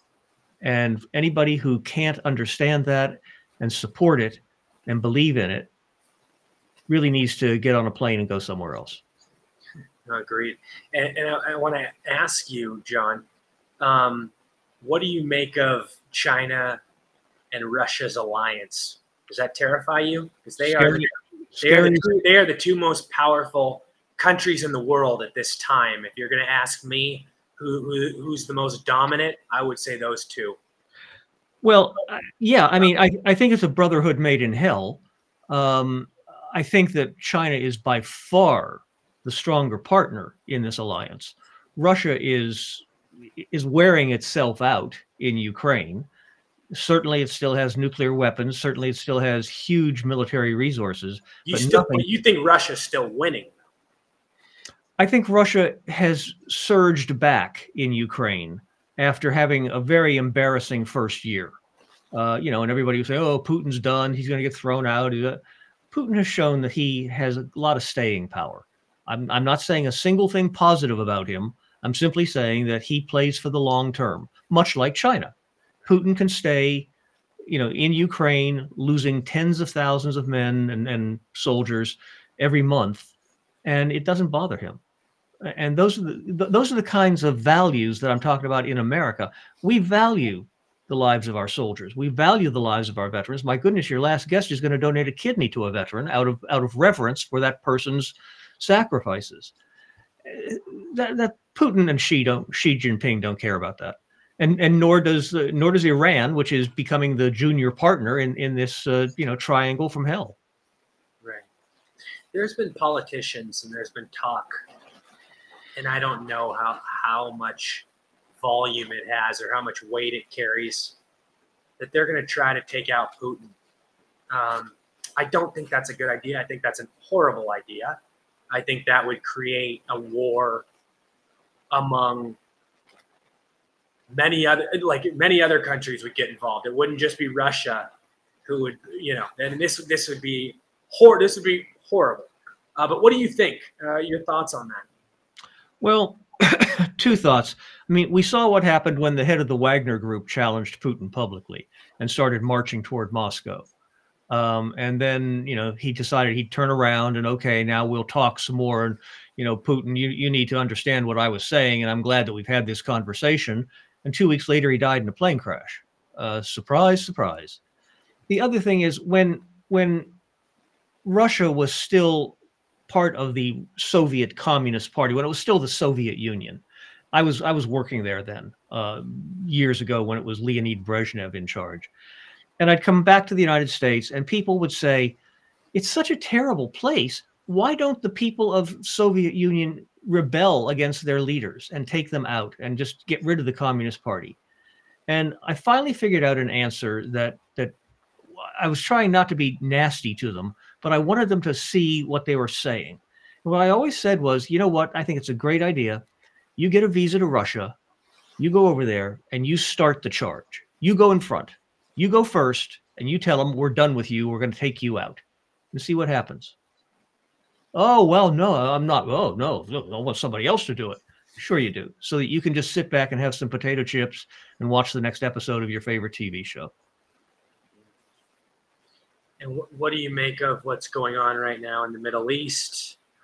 Um, how do you think that plays out? I want to get your overall thoughts on that because everybody has a I I am I am shocked beyond words how quickly public opinion in the United States and elsewhere in the Western world has completely forgotten what Hamas did on October 7th. They stormed across the borders. They were firing missiles. They attacked kibbutzes. They attacked, you know, a, a, concert hall, etc. And they beheaded people and they took old women and little children hostages. And now the only thing you see in the news now, the mainstream media, the New York Times, all they can talk about is, well, there's no power, there's no food, there's no water.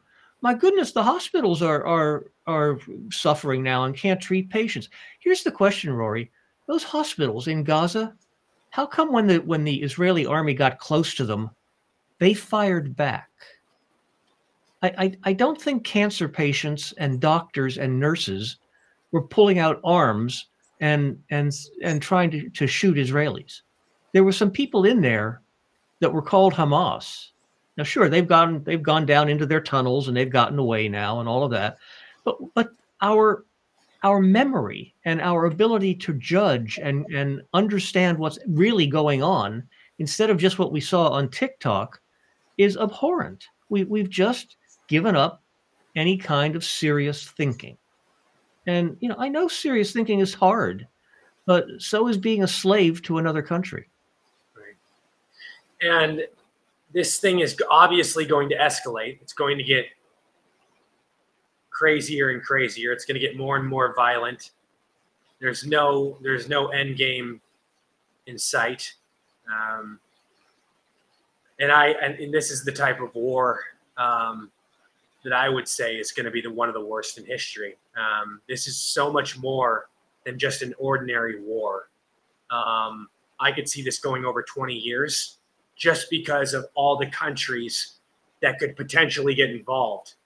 Um, because, you know, we've seen China, Russia, North Korea, Saudi Arabia say they're going to back up Palestine. We've seen Iran say they will back up Palestine. Um, pretty much, from what I've seen, most countries are saying they're with Palestine. Israel can only count on the U.S. and NATO, and NATO isn't really much help. I mean, hung, you know, Turkey um, is a strong uh, force in NATO, but other than that, I don't know how they could compete with these countries that are with Palestine. Right, and, and and remember, Turkey has expressed concern and sympathy for the Palestinians. And and Turkey has the largest military in the Middle East, if I'm not mistaken. In, in that region, yes, absolutely.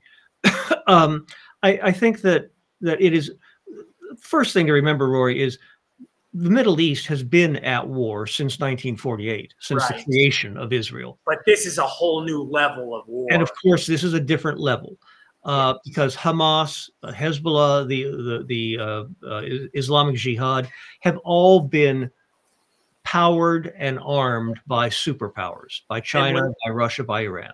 Yeah, and when religion gets involved, that's when this war takes a whole new meaning and goes to a whole nother extreme. I mean, like I said, this this is not just an ordinary war. I mean, when you have religion involved, when you have all these other countries with interests and you know they have things that they want uh, with this, you know, in terms of saying they're going to back up Palestine. So it's it's not just between Palestine and Israel. It's so bigger than that. But go ahead, sorry.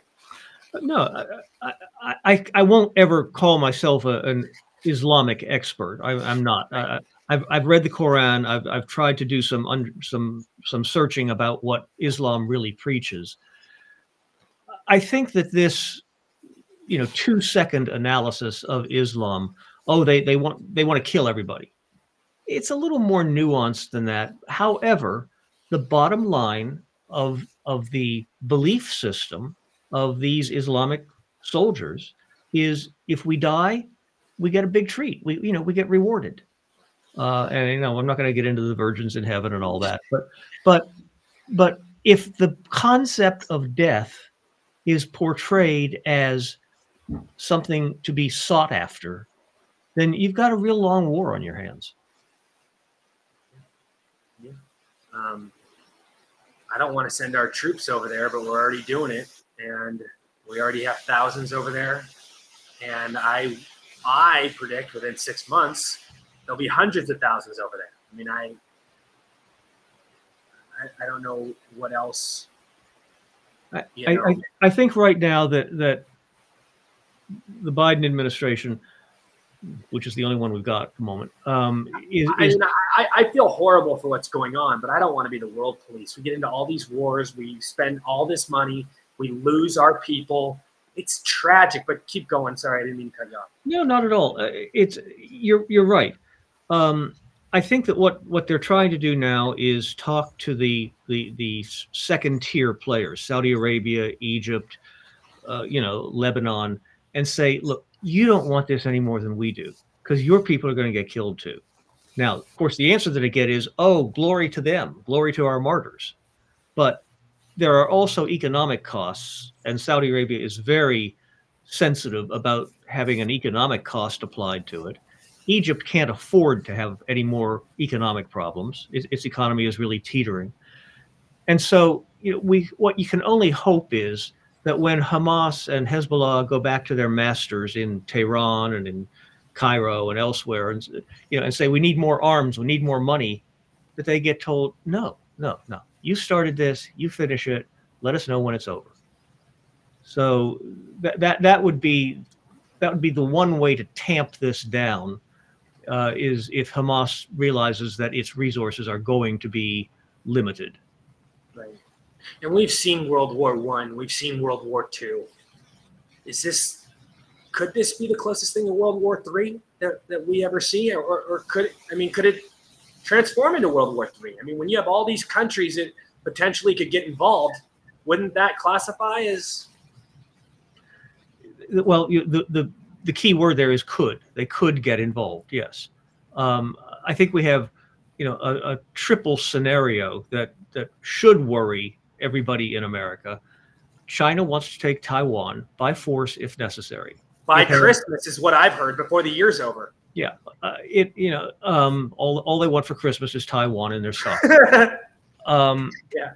Russia is just not going to give up on Ukraine. And Iran is perfectly willing to start to use its pretty potent armed forces uh, to support the Palestinian cause if they think it's in their own interests. Remember, Iran is a, is a Shiite Islamic nation, and the and, and Hamas is is a Sunni uh, Islamic force, and those two parts of Islam have never gotten along anyway. Uh, so, sort of like you know the Irish Catholics and the English and the uh, Irish Protestants. Right. But if they think that it's in their interest, Iran could get interested in becoming part of, of the Palestinian cause. So that would be a three prong threat to the world Russia in, in Ukraine, China taking Taiwan, and Iran getting more involved, more violently involved in the Middle East. Uh, and I'm not sure that the United States is ready to take on all three of those simultaneously. We've cut down our our forces, uh, our military budget, thanks to the Democrats, uh, and and now it's now it's a little bit of ass covering, frankly, in Washington. Oh well, you know, we, yeah, we did cut back their their budget, but we thought everything was going to be peaceful. Well, it's not peaceful. Oh well, uh, let's see. That was Trump's fault.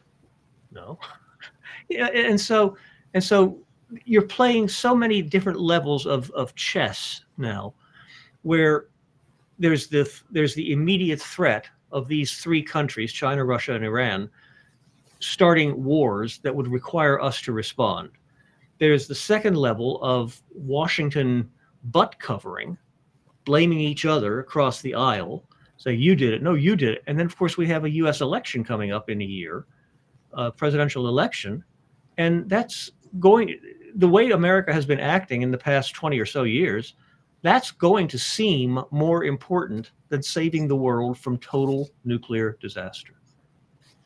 Yeah, no, no, I hear you, and they're they're not thinking about the severities enough, are they? I mean, they're so caught up in their their lives and their, you know, enriching their bank accounts and being, you know, just so self-righteous and self-indulged. I mean, it's and and and and who can talk the most voters, the most undecided voters, into swinging their way?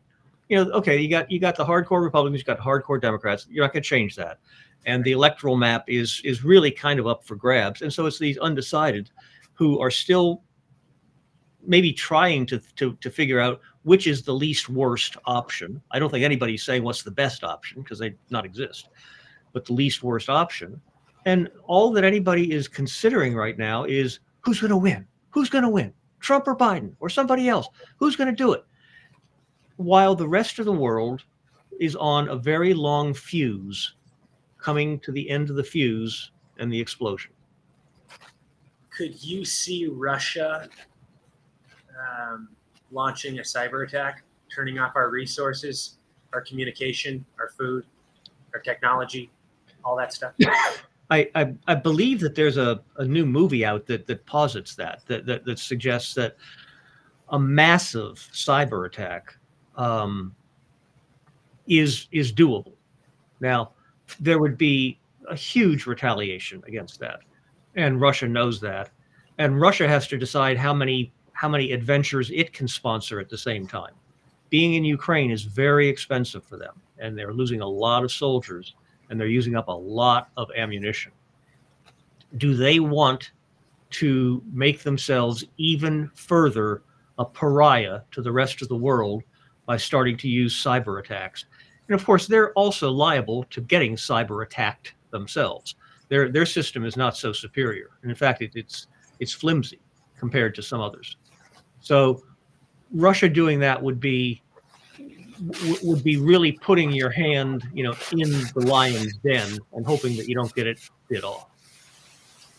No, I, I hear you. And and with it with with our open border, do you worry about um, another 9/11 type of attack? Because there's Yeah. a lot of there's a lot of prediction with that, especially Yeah. all the ter- terrorists that have gotten through.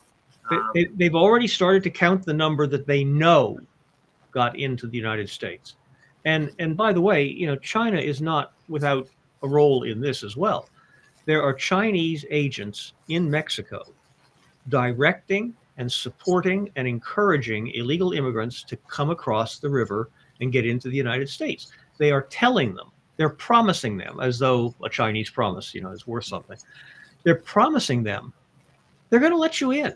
And right now, the United States will let anybody in that wants to come in. And you know what, guys? They'll probably treat you better than their own citizens.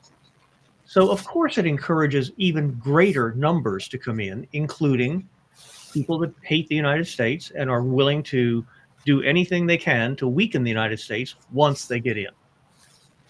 And it would be easier for terrorists to commit bigger atrocities uh, now than 20 years ago, just because with all the technology, how it's evolved, and Yeah, I mean, I, I think that the the the um, use of airplanes uh, to hit buildings and do things like that would be, and I don't in any way ever want to minimize what happened on 9/11, but in terms of the potential loss of life, uh, that would be considered a minor action compared to what could be done now, as you say, with higher technology and more more potent weaponry.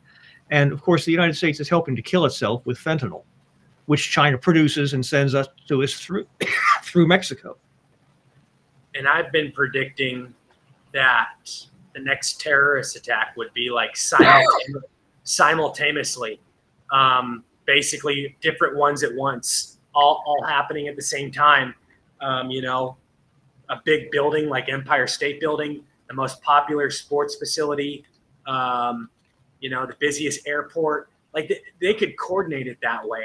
I, I- believe they're going to be clever and slick and not, um, you know, just plain when they do it. They really want to really want to make this um, as big as possible, and, and you know, The The danger, is, yeah, the, the danger is clear for anyone who wants to see to see what's going on. The problem is right now in the United States, we're more interested in who wins the Golden Bachelor competition than we are in protecting our own country. True. It's true. And I, we mentioned cyber attacks. Do you worry about nuclear attacks or no? I, of course, I'd be a fool to say I don't worry about it. I believe, though, that the impossibility of hiding responsibility for a nuclear attack is so high. If if if a, if a nuke goes off, we're going to know about it in the the the nuclear you know um, registration offices in Sweden and, and and and Norway, and of course in the United States. As soon as you start to, to see radiation, it gets tracked, and then you can figure out who it's coming from. And so the the blowback from that, I think, is is pretty one, two, three in terms of, of logic, response, and, and punishment. Cyber warfare is something completely different. It is so subtle. Now, I'm not saying it can't be tracked, but it is a much different method of military attack. And so, yes, I think that that could be done, and, and it would be weeks before we could absolutely ascertain which country is behind it and then respond in some military or cyber fashion. So, yeah, it's, it's a much more dangerous world than it was 20 years ago. And when China uh, overtakes Taiwan, um, what's that going to look like? What's that going to look like for us? Are, are we going to send our Are we going to send our troops over there? Are we going to send a bunch of money? Um, we know that the semiconductor business is really big right now, and if China gets all that power, um, it's going to be devastating. It's going to be devastating, devastating to so many different countries. Um, we definitely have interest with Taiwan. They've always been our ally. We do a lot of business with them. Yeah. Um, I would say we only defend them to a certain extent, and then we would have to cut it off. Well, I mean, we've made a public commitment to defend them from attack. So the the president who decides, hey, we didn't really mean that, you know, we kind we only kind of sort of are going to defend you, uh, is going to be someone whose place in history is written in blood. So I I, I don't know. Uh, sure, uh, China wants to take Taiwan. I think that as Xi Jinping realizes that there are forces opposed to him in China, he's going to be emboldened to continue his Taiwan attacks, including military attacks, to show, hey, I'm still in charge here. I'm still the big dog. Do you think this war will be a long one? Do you think it's going to be similar to what we're seeing now with Ukraine and Russia and Israel and Palestine? Or I, I, I, do not. Uh, um, and of course, first of all, I, I, I pray that there won't be a war over Taiwan. But Taiwan is an island. Uh, China would still have to attack it by sea and air, not land. They could send troops via via the, the straits, but uh, it would not be the kind of border war that, that Russia and Ukraine are fighting. Um, and I think it would be short because there's because Taiwan is a fairly small piece of land. It's a very important piece of land, and there's a lot of good people there. We don't want to see them get hurt, but it would be the, the battlefield would be immensely smaller than Ukraine. Gotcha. And and I, have to ask you before I let you go. I got um, with the China report lately. It says their economy is suffering tremendously. Do you buy into that, or do you think that might be BS? No, no. I think they are suffering. I, I think that they they tried to uh, just like they do a just like they successfully did with um, with high tech, they have so far unsuccessfully tried to outbuild America in terms of housing, um, new construction, etc. What they found is you can build all the apartment complexes that you want, but if people can't afford them, they won't move into them. And further, I mean, if your companies that are building these mammoth, hundreds and thousands of mammoth construction site, sites are, are you doing shoddy work and producing buildings that fall down and not paying their workers on time and and using the cheapest materials possible that undermines the economy because there's no faith in the people that built the the the, the, buildings and the people that are building the buildings are then saying to the government we can't afford this anymore and the government says we don't care do it anyway with whose money and so they've got themselves a good economic conundrum. Um, and I, I, I, hope that uh, Xi Jinping takes some time to think about that instead of like, you know, whether he'd like to buy more land in North Dakota. yeah. And we're seeing how Florida has put a ban on China purchasing land in that state. Why don't we do that federally? I mean, that should be a must. That should be mandatory that China should not have any access to our land it, it would take cooperation in Congress, and we haven't seen much of that recently. Or so, it would take, or here, here's an idea, Rory. It could take some bold action and brave action from the president of the United States. Do you see that coming anytime soon? I don't. No. Do you, do you think we'll ever get full transparency with the whole COVID um, and China, you know, being held accountable? Because we all know they released it, and, and their main target was the U.S. Even though it did affect other countries, they wanted they wanted to send us a message. Rory, that that was the premise of the first of these three books that I wrote about China. Yeah. Which was of you know, which was yes, it was created in a laboratory in Wuhan, and it was exported on purpose.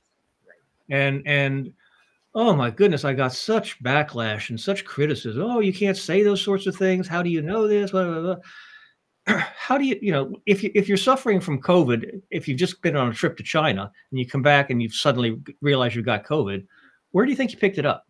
Do you think you picked it up in in you know Dallas? Probably not. And and so the the willingness of organizations like the World Health Organization to say shh, shh don't call it don't call it Chinese flu, don't call it the Wuhan virus, let's call it uh, uh, uh, COVID because nobody knows what that means. It, it, it was you know don't look here, look over here, and and and our own um, uh, you know uh, Department of Health and, and, and Welfare bought into it. You can't do that. And you had the mainstream news media every single night saying things like look you know if you're not vaccinated then you're the problem. If you if you, you have to get vaccinated because you have to do what we tell you. Well you know so no i don't think we'll ever be able to prove prove it because that would require a trial and who are we going to put on trial and where's the trial going to be held it's it's it's the biggest case of crimes against humanity I think we've ever seen. Uh, I think that's a very uh, possible statement. Yeah, yeah. Uh, uh, and I again, I don't ever want to minimize, you know, Pol Pot or Hitler or anything like that. But yes, I think that that the release of COVID and the toll that it took on the whole world and on the economy of the whole world might exceed anything else that we've ever seen. And we're seeing China continuously over and over do lockdowns on their citizens. We see how they're saying that, you know, different variants are going to be coming soon again.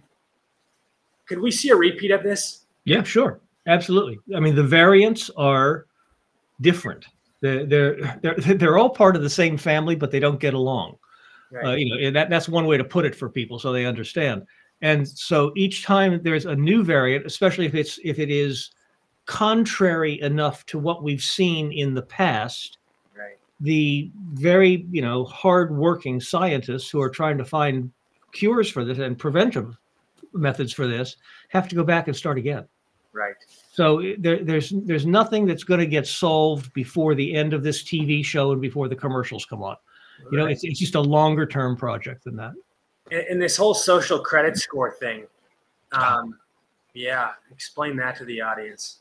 Well, China, um, China s- scores its, its its citizenry. Everybody in China uh, who has a job, everybody in China who applies for a driver's license, everybody in China who wants to be in the Communist Party, everybody in China that wants to leave the country to to go on a vacation or go to see their relatives elsewhere, is asked questions, and their past actions are tallied and and, and reported and, and put into a huge mega database. And you get then a social credit score. Um, you know i remember when i was in catholic school i used to do okay in math but then they'd say you know but you missed out you didn't go to mass that week well how do you know that well we were watching oh okay so it's not about mass and it's not about math it's about are you a good citizen? Do you do what the Communist Party tells you? Have you ever said anything that, that we might not like? It goes this far, Rory. When you're crossing the street in China, certainly in Beijing, in Wuhan, in Shanghai, when you cross the street, there are sensors on both sides of the street watching as people cross the street to look at their eye movements. And if their eye movements seem suspicious, your score goes down.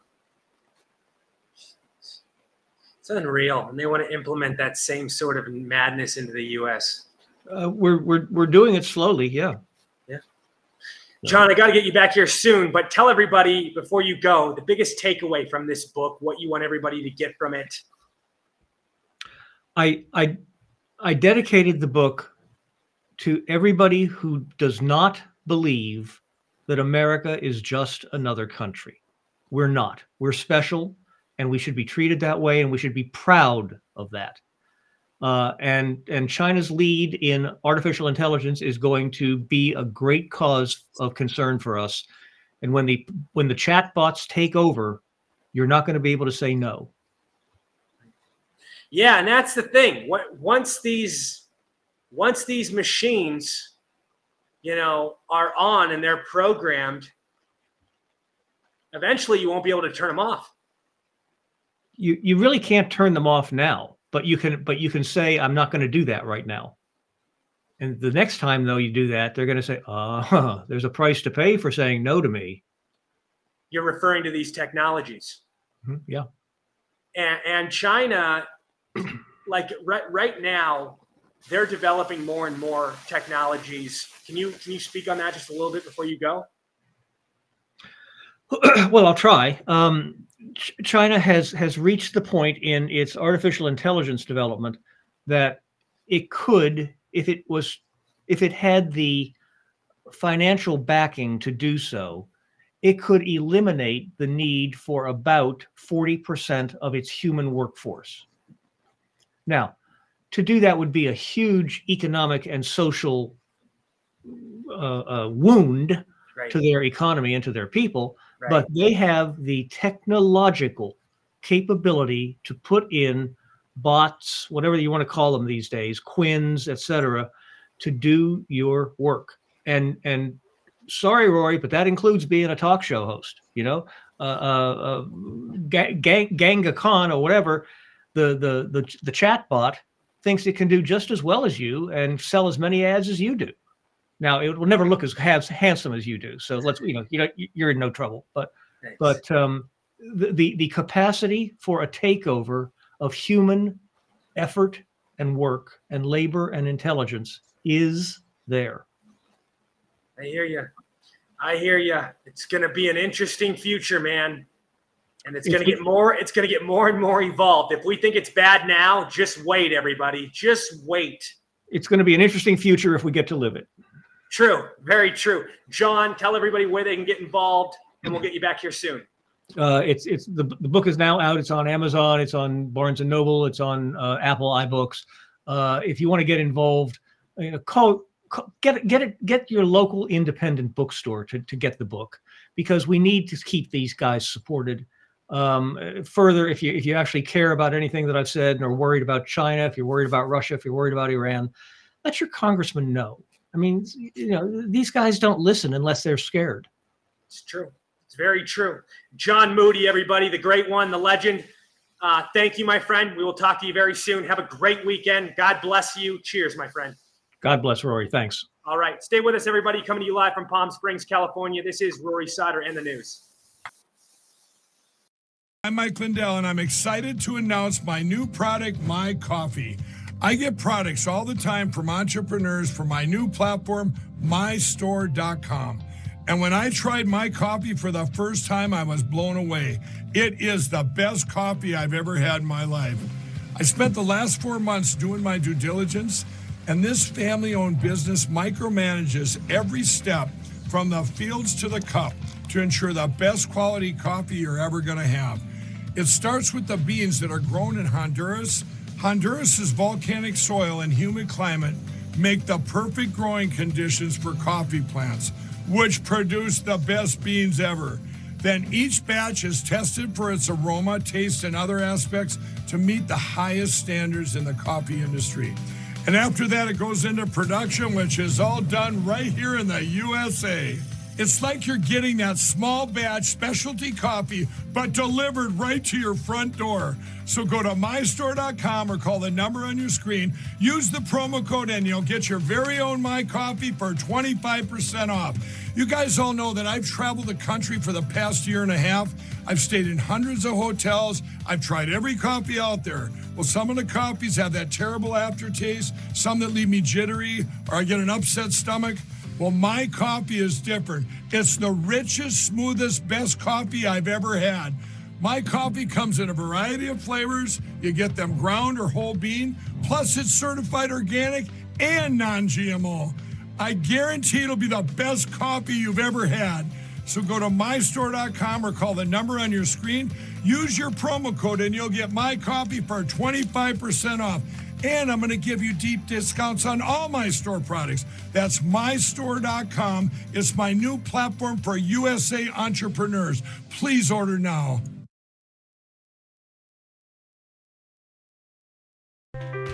Just like that, a moment turns romantic. So why pause to take a pill?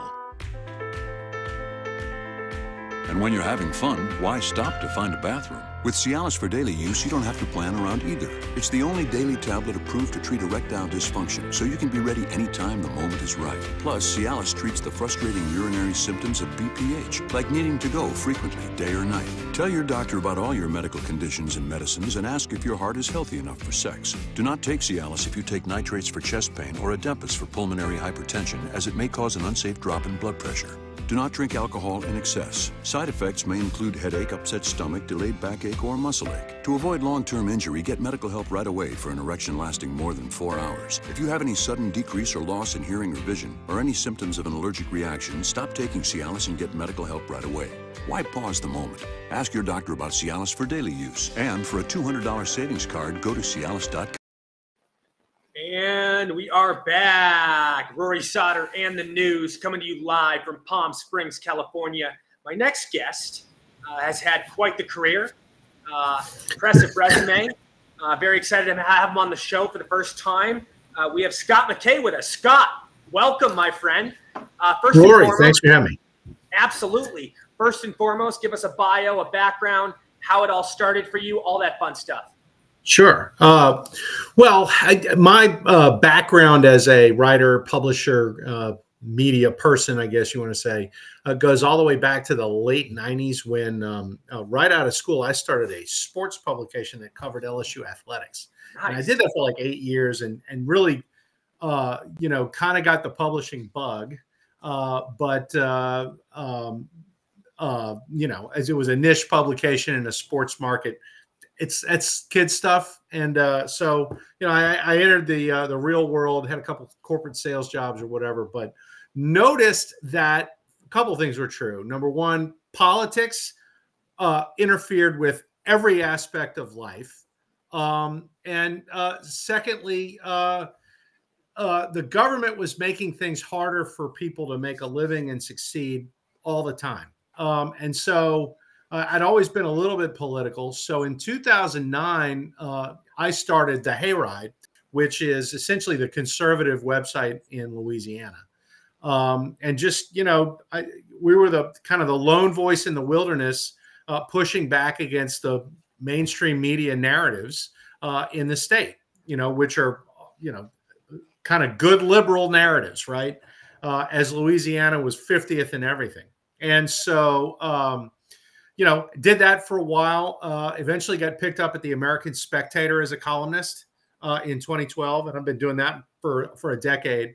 Um, and then, you know, some publishers came calling. And uh, a year ago, I wrote a book called The Revivalist Manifesto, uh, which is sort of a, a, a, playbook for conservatives who are tired of uh, getting rings run around them by the, uh, the the modern left.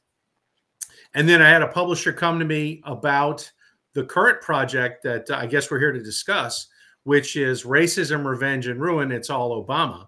Um, it basically was like, hey, you know, like we think that Barack Obama is the reason why the country is in the state it's in. And I, I said, well, I wholeheartedly agree with that. And so it's like, well, would you like to write a book about it? I'm like, yes, I would. Um, and so uh, the book is out on Tuesday. Uh, the folks at Calamo Press, I think, have done a fantastic job uh, with the editing and the cover and, and, and everything else. And it's it's a you know it's a real pleasure to to introduce this thing to the public. And it interestingly enough, it, it's a very timely book, right? Because I think the country is beginning to kind of wake up to the idea that you know they always kind of felt like Joe Biden wasn't really running the country.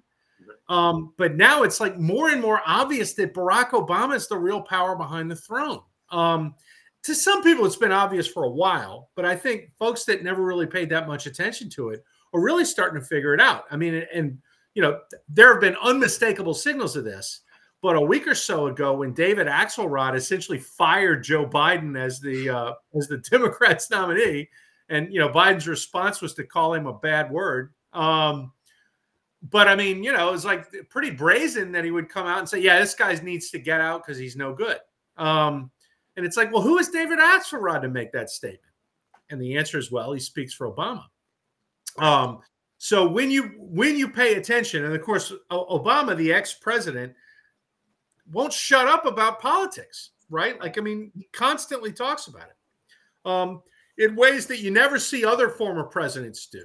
Bill Clinton doesn't talk about politics anywhere near as much as Obama does. George W. Bush can't, you know, you can't get a word out of him on that. Um, and some of the other ones that that are still out there. I mean, Jimmy, you know, Jimmy Carter uh, practically never talked about politics. He did some of these other things, but in terms of pontificating about current events, nobody, nobody meets Obama's standard.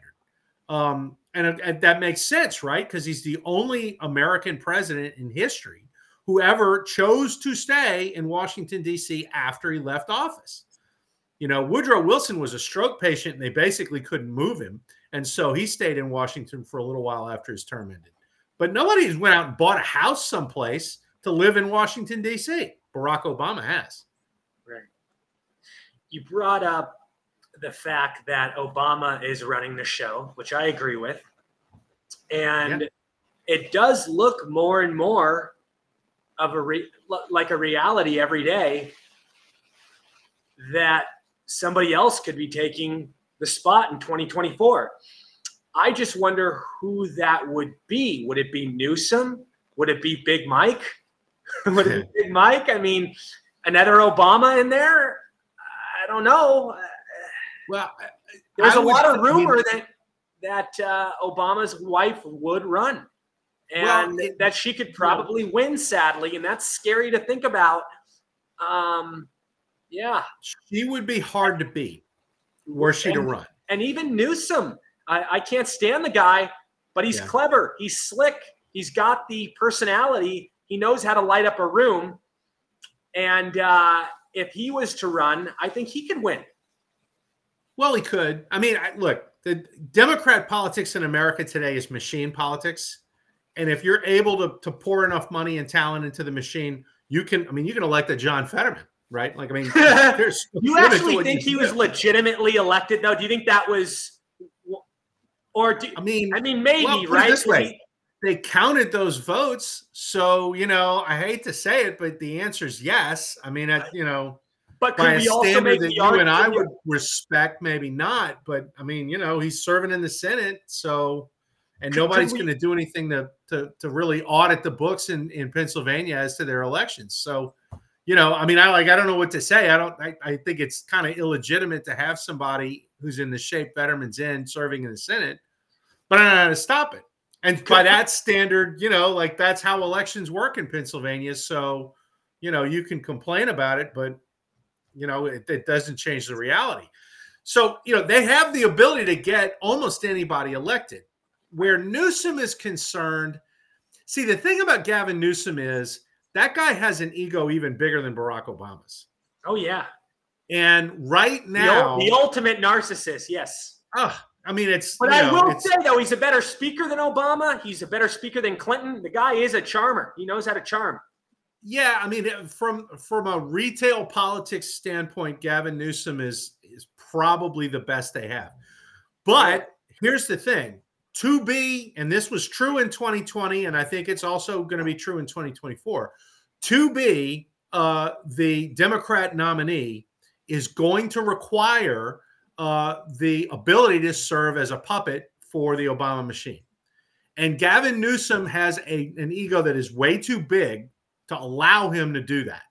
Um, and there was, I think it was maybe a month or so ago that he came out and said, Hey, I'm not running in 2024. Uh, and if there's an heir apparent, it's Kamala Harris. I read between the lines on that. And what I thought was this uh, he's looking at the performance of Biden and by extension, the Obama machine Um, he's looking at all of the numbers. He's looking at poll numbers. He's looking at right track, wrong track numbers. And what he said is, you know what? I can wait until 2028 and I can pick up the pieces of what these guys have and it'll be my machine. I can run this thing and I can have the same kind of effect on the Democrat Party and American politics, you know, in general as Barack Obama. I'll wait. I'll let their thing crash and burn and then I'll pick it up and I'll do it. I think that's his thing because when you say that Kamala Harris is the heir apparent, you're not on the up and up in saying that, right? Like that you're playing games when you say nobody thinks Kamala Harris is the heir apparent. Nobody thinks Kamala Harris is the is the top of the ticket. But here's the problem, okay? If Newsom is going to sit it out because he gets full control of the, of the party in 28 as the putative nominee, which I don't like I think that's his thinking and I don't know that he's necessarily wrong about that. But if he sets it out and you can't convince Michelle Obama to run, and here's the thing I think if you could convince her to run, she'd have already run. Um, she didn't want the job. Like she doesn't want to do the work. And the other thing about her is you can't tell her what to do. So, you know, I, I think they're having trouble to get her. The problem is I don't know who else they have. Right. Like, there's a political problem bypassing Kamala Harris especially if you're going to put anybody but a black woman in, they're going to have that problem. Um, because right now, black women and single women in general are the heart, soul, base, uh, skeleton, and skin of the Democrat Party right now. Um, in fact, I'll give you four numbers that will probably amaze you. In but the 2022 Kamala Harris isn't black though. She said she's Indian. Yeah, but she, you know, she identifies as black, which is which is you know like they let they let him get away with that, right? Um, but okay, so there's four numbers, and this is you know like this explains most things in American society today. Okay, so married men are R plus twenty, meaning they vote you know 20% more for Republican than Democrat. Right. Married women are R plus 14. Uh, unmarried men are R plus seven, and unmarried women are D plus 37. 30. Yeah, I was going to say 30 something. Yeah, they make up a, Yeah, they make up a shit Democrat women make a shit make up a shit ton of the voter bloc. I mean, they they are the voter bloc. I mean, like really that is and so everything like everything in American culture, politics and economics right now is geared toward make toward making as many single women as possible, all right? So miserable, nobody like okay, miserable, miserable, miserable people.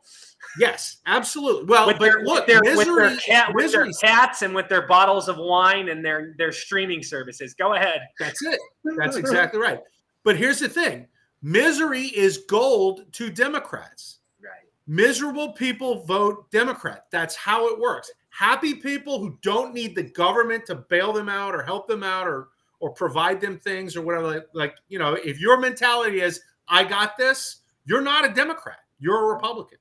Um, and this didn't all this wasn't always the case. Okay. Yeah. I mean, it's it's moved this way for a while. I would argue, and I do argue in the book, um, that the the prime motivator to really engage this and turn it on, whether it's for single women or other demographic groups in this sort of intersectional soup that they've now built, um, was Obama and the faction that he represented, which was the hard left, taking over the Democrat Party, has created this as the function of American politics, which is to redistribute wealth and power from, you know, people who say, I got this, to the people who say, I'm clueless and helpless and I need the government to, to hook me up. And that you know because there used to be like union old school union democrats and like southern democrats and people like that who didn't really differ all that much from republicans in particularly like the social services that they wanted government to provide. They just maybe differed around the edges. So you had like william f. Buckley conservatives and daniel patrick moynihan liberals you know per se all of that's gone and it died in 2007 when I mean we should on the right we should never use the word liberal again unless we're talking about somebody who is like on the Kennedy. outside. We're talking like classic liberal, right. like Kennedy. Right. You can, yeah. Well, for example, I was going to say, or even like Bill, Clinton. Bill Clinton, in a way, would be a classic liberal because Yeah. yeah, you could use it with Bill Clinton. Probably not Hillary. no, with no, Bill no, no, no, no, yeah, But and, I, and I'll give you an example. So, like, probably the most prominent liberal in American politics today is RFK Jr. Right? Oh, I love him. I love him. He's polling right now at uh, last I checked, twenty two percent, the high, Yeah. by far the highest independent presidential candidate ever. He will blow Ross Perot out of the water, and there are certain reports that say it- it's crazy. As crazy as it sounds, he could win because people are fed up with both parties and they just want to send a message. Um, I don't know. I don't know. I don't know. I mean, well, stranger that kind of stranger things have stranger things have happened. I mean, we've been we've been given so many surprises, and we're living in a new time. I mean, I'm not going to hold my breath. Um, I'm not going to count on it, but who knows? Well, um, and that dovetails into what I was going to say, right? Which is, um, he can't get Secret Service protection. Yeah. Somebody tries to assassinate him every three weeks, and he can't get Oh, Secret Service protection. He's got like private security that does a good job keeping him alive, but like, you know, this is how much they hate a liberal in the Democrat Party, right? Like they basically kicked him out of the party. They wouldn't let him run in, the, in a primary race against against Biden. So, and you have people. Hillary Clinton's a good example. Um, you have people who were liberals at one point and are now leftists. They'll call themselves progressives. Okay, they're basically Marxists of one stripe or another, and all everything that all of their politics is essentially a Marxist construct at this point. And you know that's been true, sort of, prior to Obama, but since 2007, let's say, it's it's all Obama now. That faction where, and, it, and this this translates into practically everything that you want to that you want to analyze. But one of the most key things, and you- I'm, uh, you'll see, you'll recognize this when I say it, is they're not trying to persuade anybody of anything anymore. Like they gave up on that. A liberal will try to persuade you. This crew, this kind of this progressive Marxist Obama Obamunist crowd, they're not about that. They don't want your agreement. They will take your compliance and go to town on that.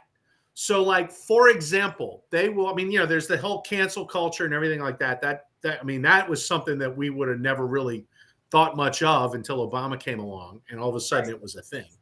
Um, but like, get you know, the Obama Redux administration is what we have right now, and so what do they do? They appoint a guy named Richard Levine, who was the the ran the health department in Pennsylvania, and killed like six thousand people by putting COVID patients into nursing homes. Right? Everybody talked about when it happened in New York, but Pennsylvania was like pretty much just as bad.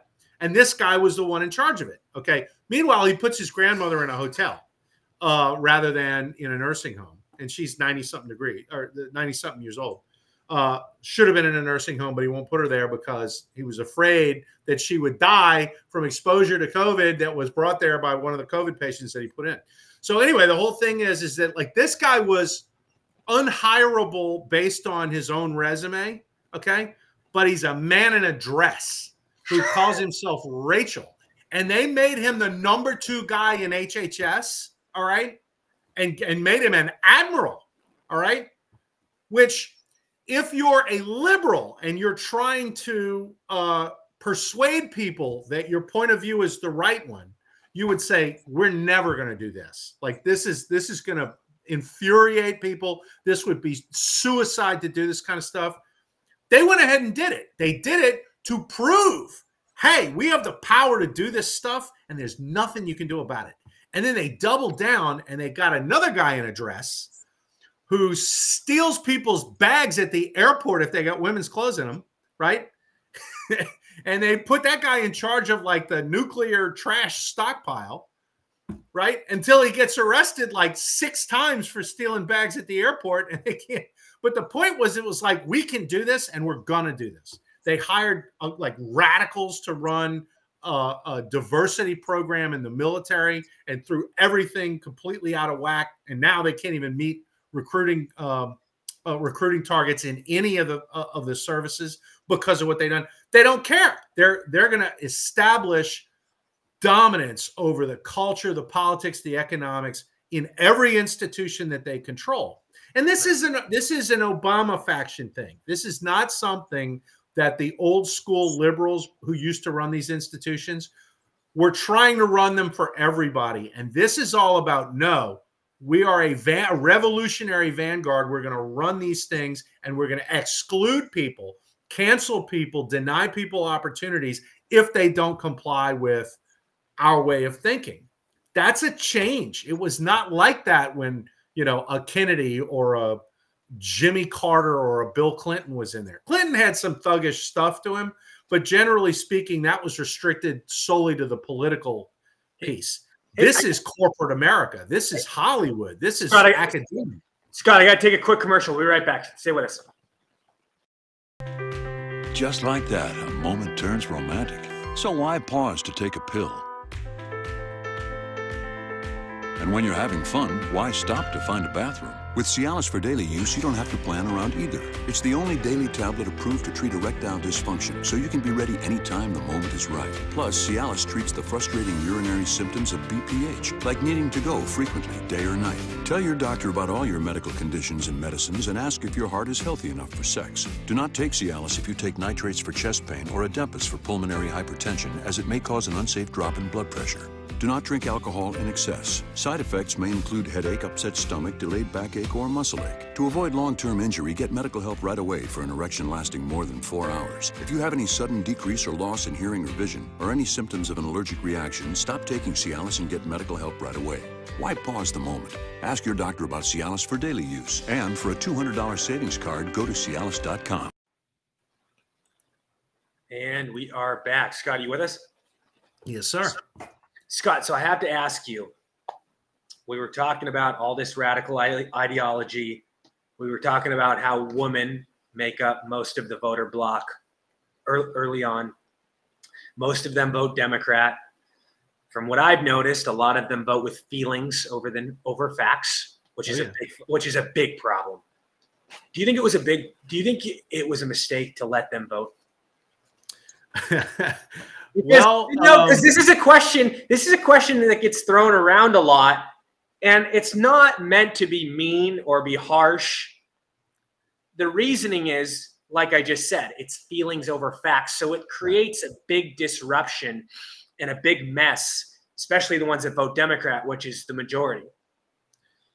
Yeah. Well, I'll put it this way. Um, I run into women all the time. Like Candace Owens asked that question, and then she Right. she thinks it kind of was a mistake. Go ahead, no. You know, like Per- Pearl Davis is not kind of was a mistake. Pearl Davis swears up and down that it's a mistake, and I, you know, th- to watch people go after her for for you know making that statement is like, you know, it's it's uh, get the popcorn. Um, you know, I I, I could uh, the obviously the the politically correct thing is oh no of course you know like everybody should get to vote but for example we just had uh, an election in louisiana uh, for it was the statewide cycle we just elected a governor and so forth Right. and you know they're all screaming because the turnout was 35.8% um and my response to that is this is the best electorate the state has ever had. The people that turned out and voted knew what they were voting about,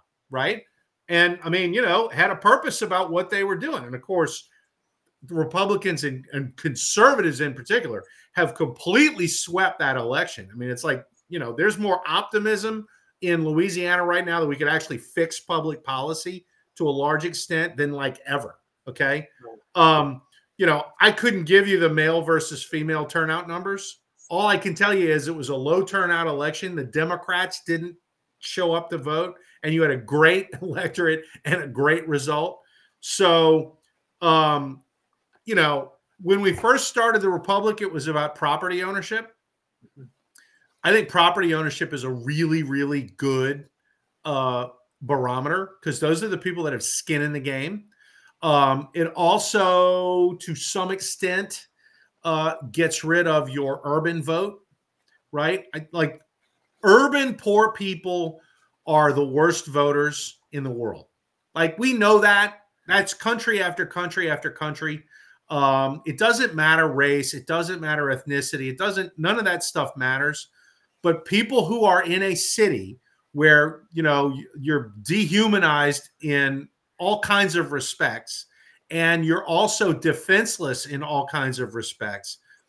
You, you see yourself less as a citizen than people who, whether they live in the suburbs or whatever, or people who own property and Right. people who feel like they're in control of their lives. Um, and you know, particularly in urban America now, the people who run those cities do everything they can to make their their constituents dependent on government. Yeah. When they cleaned up San Francisco for the Chinese dictator to show up, right? It was a perfect, like, first of all, it was a middle finger in the face of all the taxpayers of that city. But what that was a signal of is we could clean this place up anytime we wanted. We don't want to clean it up for you. We'll clean it up for when the Chinese overlords show up. But you guys who pay taxes and it's your tax dollars that pay to clean the place up, we won't clean it up for you. You have to step over drunks and meth heads to get to your car from your front door, okay, every day. All right. So you have a small skim of rich people in a lot of these cities and then a vast swath of poor people. The rich folks can buy social services a la carte. Their kids go to private schools, they got private security in their neighborhoods. You know, they can pick up the phone and call the mayor's office and get a pothole fixed on their on on their street. All right. It's middle class people who are the ones who demand value for their tax dollar, right? They want the schools to work. They want the cops to actually arrest criminals and so on and so forth. The poor people, I mean, poor people don't they don't have any standards of government and they're easily bought off. Okay. You don't have to govern effectively to get their vote. So you chase all the middle class people out of the city. All right. And that is how you dominate this. There'll never be another Republican mayor in San Francisco or Detroit or St. Louis or any of these other places because there's not enough middle class voters to do it. The Democrats had figured that out a long time ago. Okay. In the 90s, you started to see it. Well, Obama's kind of innovation when he got in was to shower the cities with money from the feds to replace the tax base that they were losing when small businesses and middle class people started moving out to the suburbs. And if you'll notice, there was some degree of effort at trying to govern some of these cities effectively, you know, with various degrees of success. Okay.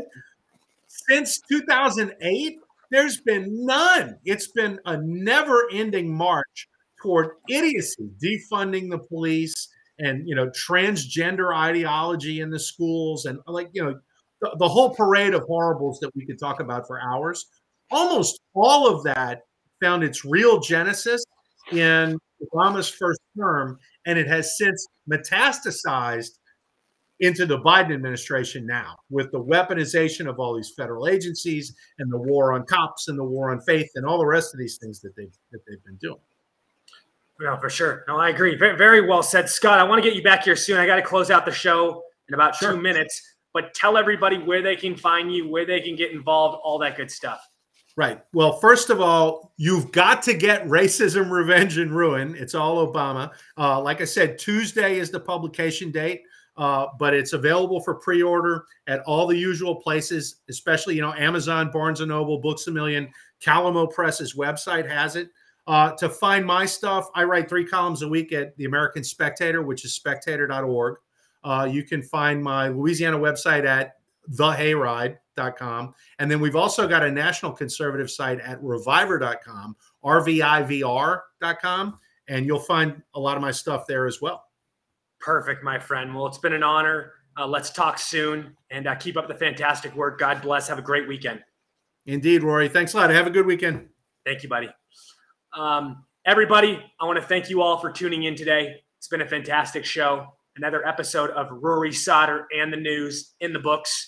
Have a fantastic weekend. I'll see you next time. Until then, God bless. Much love. Cheers, everybody.